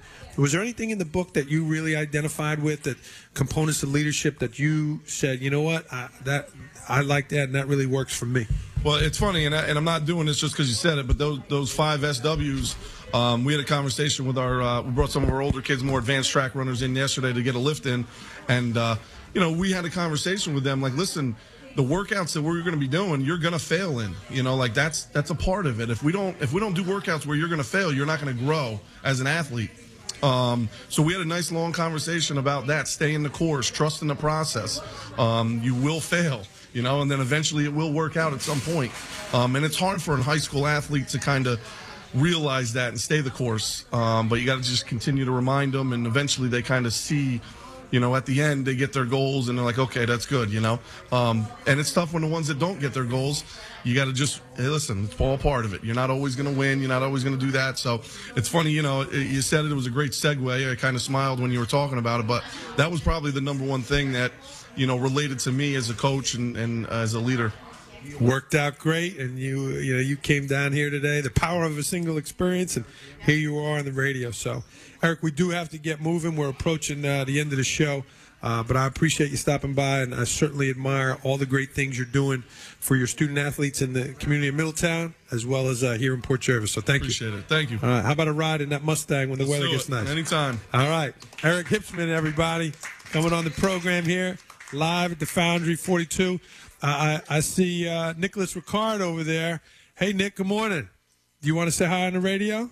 No, do you want to bring your sister to say hi on the radio? Your dad's doing great things with leadership. Uh, Tom Ricard here, uh, uh, he brought his family out, certainly investing uh, in the community. So, uh, we are going to take one more song break. Um, it's one of my favorites, and I talk about it in the book. Uh, it's near the end.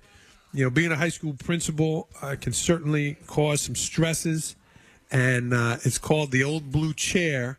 And uh, uh, Cooper Boone is just rolling up this morning.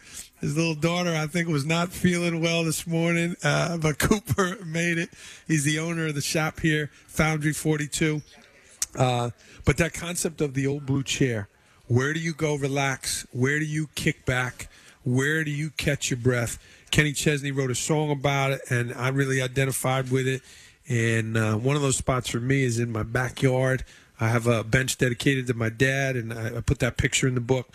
And uh, so we're going to play that song. We're going to catch our breath here and uh, wrap this program up here at the Foundry 42. So uh, let's cue that up, Kevin, and uh, we'll be right back, everyone. Education, leadership, and beyond, surviving and thriving, a St. Patrick's Day special. We'll be right back.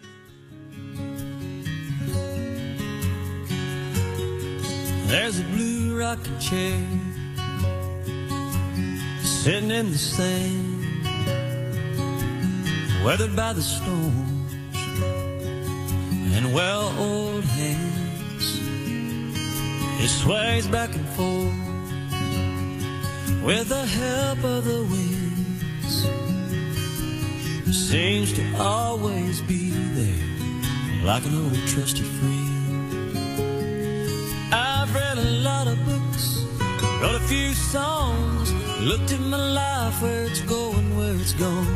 I've seen the world through a bus windshield, but nothing compares to the way that I see to the way that I see it, to the way that I see it when I sit in that old blue chair.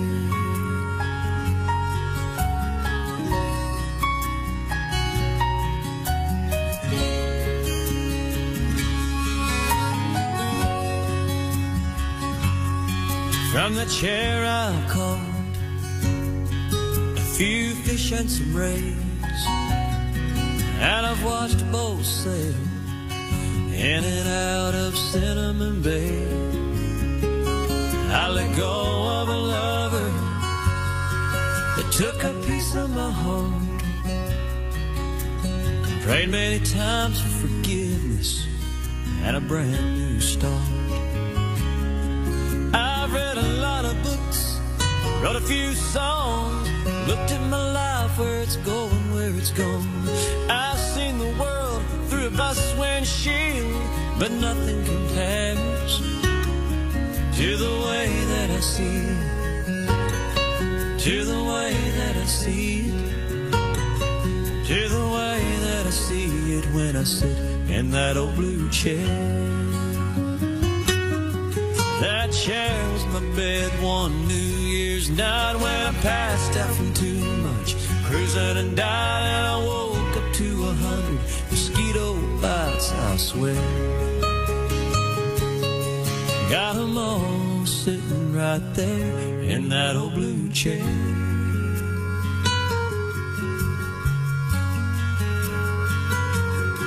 There's a blue rocking chair sitting in the sand,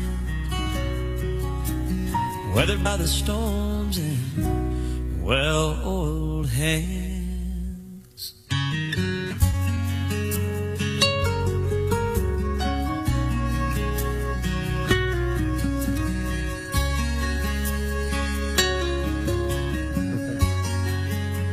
Back, everyone, to education, leadership, and beyond, surviving and thriving. We're live at Foundry 42 here in Port Jervis, New York. Uh, we've had a number of guests. Yeah, bud, thanks. Thanks for clapping. Everyone else is having coffee, just hanging out, and uh, I appreciate that. Uh, we're also live on uh, WDLC, WYNY, and Wall Radio in our surrounding communities Milford, Middletown, Poughkeepsie, New York, uh, Pocono area. Um, but it's been a great event. We've had a lot of people stop in, and you never know who's going to come. Uh, Samantha Scannell was here with her mom, Jen Scannell, her father, Tim, and her family. Her younger sister's here. And Samantha is an 11th grader at Wallkill uh, um, High School in, in New York. Samantha, you also uh, not only an excellent student, you officiate soccer now. Is, it, is that am I getting that right? Yeah. Hold on, we got technical difficulties, Samantha. Go ahead. Go ahead. I rep soccer games for like um, Orange County soccer fields. Yeah. And you also play soccer. Uh, yeah, I did for like I did for like 12 years, and I played for JV, and now I'm playing tennis in the fall. For And and what made you want to get yelled at by parents from the sideline? What what is it about the officiating that drew you in? I just like seeing like interacting with the kids and seeing how they're playing, and um, just being out there on the field with them. You don't mind people yelling at you? Um, no, not that much. No, I like it. Your mom and dad are cheering from the sideline, though. They're not booing. No. All right. They're In your mind, uh, uh, Samantha, and I know we just threw you on the mic here. If you know you miss a call in soccer, are you what, what's going through your mind when that happens? I feel like a little frantic and I don't know what to do at first, but I remember that I'm the ref on the field and that whatever and how I officiate the game is how the game will go. So I just try to make the fair and right decision for the field. Well, like a professional answer.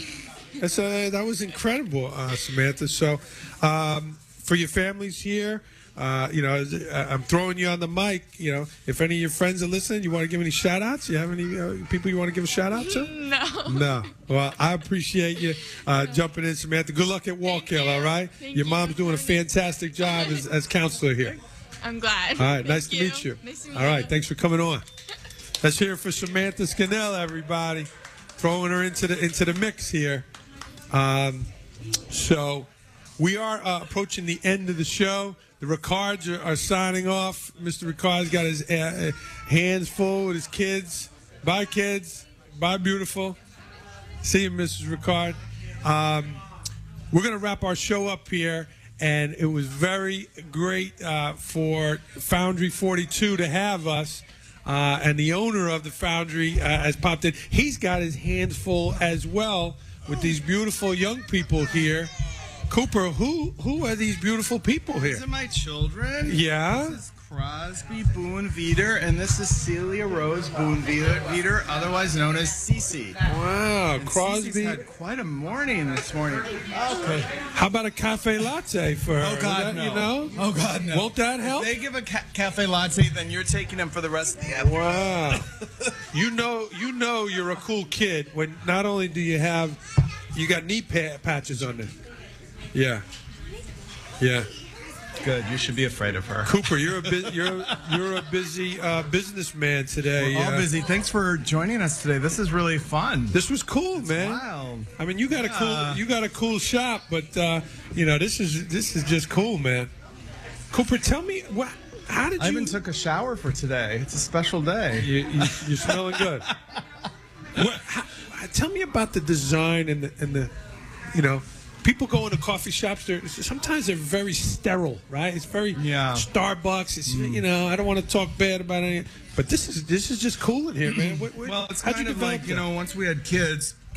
pardon me, morning throat. Um, once we had kids, um, I was on the road as a musician between here and Nashville, and thank you, and um, you know that life ended because of our commitment to our children. And so I needed something to feel engaged in, um, in addition to being at home with my children, and you're sitting in it. And it's kind of the trifecta of my mind, which is food, design, home goods slash home goods, and then um, parties, which are upstairs, events. And, and goods like one of the things, the aspect of this, we got a cool table here. Like We do. We made someone, that downstairs, and that's with local wood. and someone could like walk in here and like buy it right now, right? Well, Like, they can't. they can order it. they can order it. They're not going to take it from. You wouldn't the, have a table to sit at Yeah. if we did that. Yeah. Yeah. I don't have magical elves in the in the basement that can that can make them overnight, sadly. But you know, yeah. So we have we we support a lot of local goods um, and regional. Um, so within 50 miles, and then well beyond that, certainly, and also overseas. So we're we're kind of a combination of a lot of different things, which is true to my spirit. I'm not. You can never put me in a uh, in a hole. Definitely. I. Uh, I, I, have a short attention span. I'm with So you. there's a lot of things going on in here. I'm with you, but I liked what you said. You engaged. You know, we talked with a lot of guests today about their passions and their engagements that that makes them tick, and and yeah, you can really feel that in here. I think at the I think you know something kind of crystallized in me uh, probably about eight years ago that You know, I I have to, what I do in my life has to come from a place of love. And that might sound hokey to some people, but it's very true. You know, if you're engaged in something that you love to do, things just happen. Money doesn't motivate me. It's not it's not what I think about. I think about what gets me excited to get up in the morning, you know? And you're sitting in that place. I love coming to work here. Yeah. I work my butt off, but I love coming. And, you know, I think people feel that in here. My staff love working here for the most part. um, you know, but they do. And, and there's a lot of, as you well know in your work, there's a lot of mentoring that goes on. We have a lot of young people, many of whom are at your school. Um, and there's a lot of relationship building and conversations that happen in between making coffee for people or selling something. And that's magical. And I think that customers feel that when they walk in, everyone gets greeted. Thank you. When they leave like that too. Yeah. Even if they don't buy anything here, we're we're very very pleased that they even walked into our business. And I like to think of it as my home. Like you walk in, it's like, hi, you want something to eat? That's the first thing. You want you want a coffee? Forget about it. Yeah.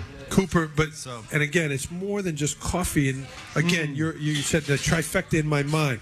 You got cooking classes going on here. You play the Mad Hatter. We do. Book readings. Uh, uh, someone's getting Live- married upstairs. Live music. Yeah. We do a lot of private parties, sweet 16 parties, weddings, bridesmaids uh, events.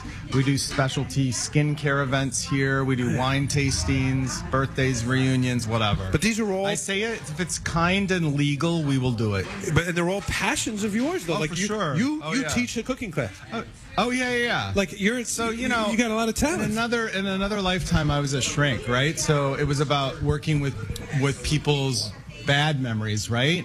But this place is about creating new memories, good memories, and that's really fun for me.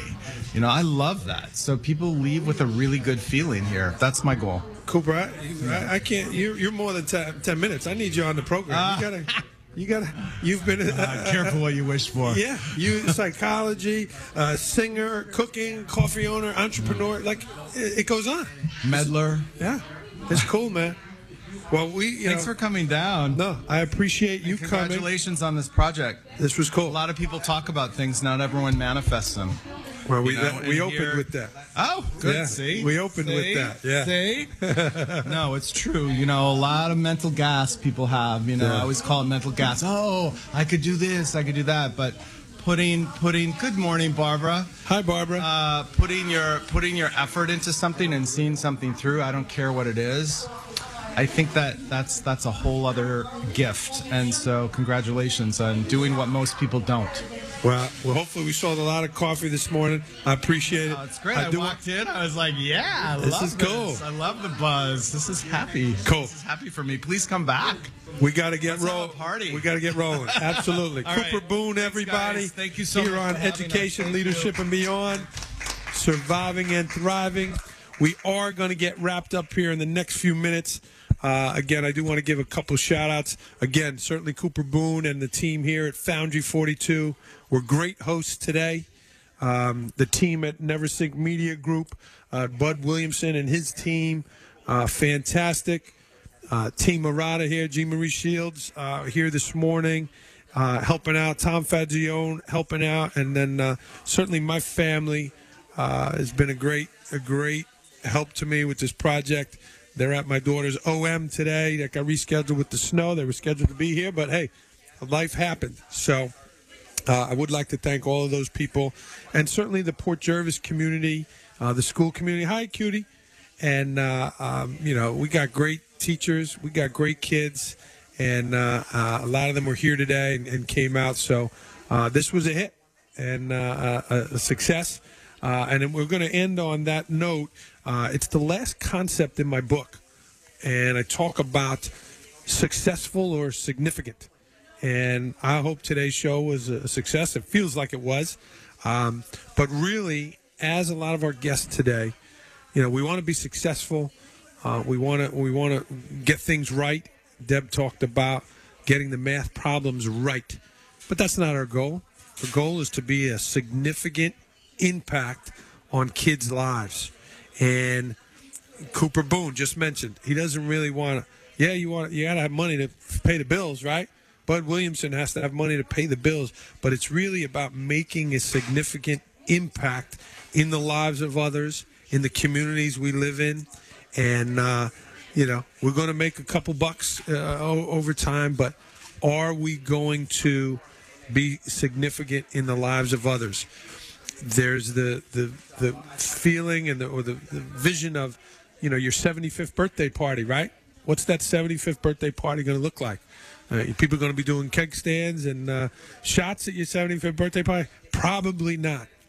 But hopefully, people are going to have good things to say about you and the life you lived and and the impact you've had on them and uh, that's the goal here that was the goal this morning that was the goal in writing the book and and i ended it, the book with that uh, the principal surviving and thriving so i hope you enjoyed today's show i hope the live aspect added uh, to it and uh, it certainly was was cool down here at Foundry 42. Met a lot of cool people. So we're going to sign off and wrap up. Uh, Bud, we appreciate again you, you making this happen. Uh, Kevin Halpenny back in the studio. Thank you. Thank you to the community here in Port Jervis as well as our listening audience, Milford, uh, Pennsylvania, uh, Middletown, New York, and um, Poughkeepsie, New York, and the Pocono area, as well as our listeners on iTunes. We're going to sign off. Reach out to the program, folks. If you liked it, send us an email, uh, Andrew at neversinkmediagroup.com. Certainly visit uh, uh, neversinkmediagroup.com, uh, the website, my website, andrewmarotta.com. Come on down to Foundry 42. We're selling books. We're making donations to the Port Jervis Scholarship Fund. And uh, we're going to wrap up with that. So this is Andrew Marotta signing off. Education, leadership, and beyond. Surviving and thriving. Next week we'll back, be back to our regular schedule, and Pete Connors is our guest. Uh, we're going to wrap up, everyone.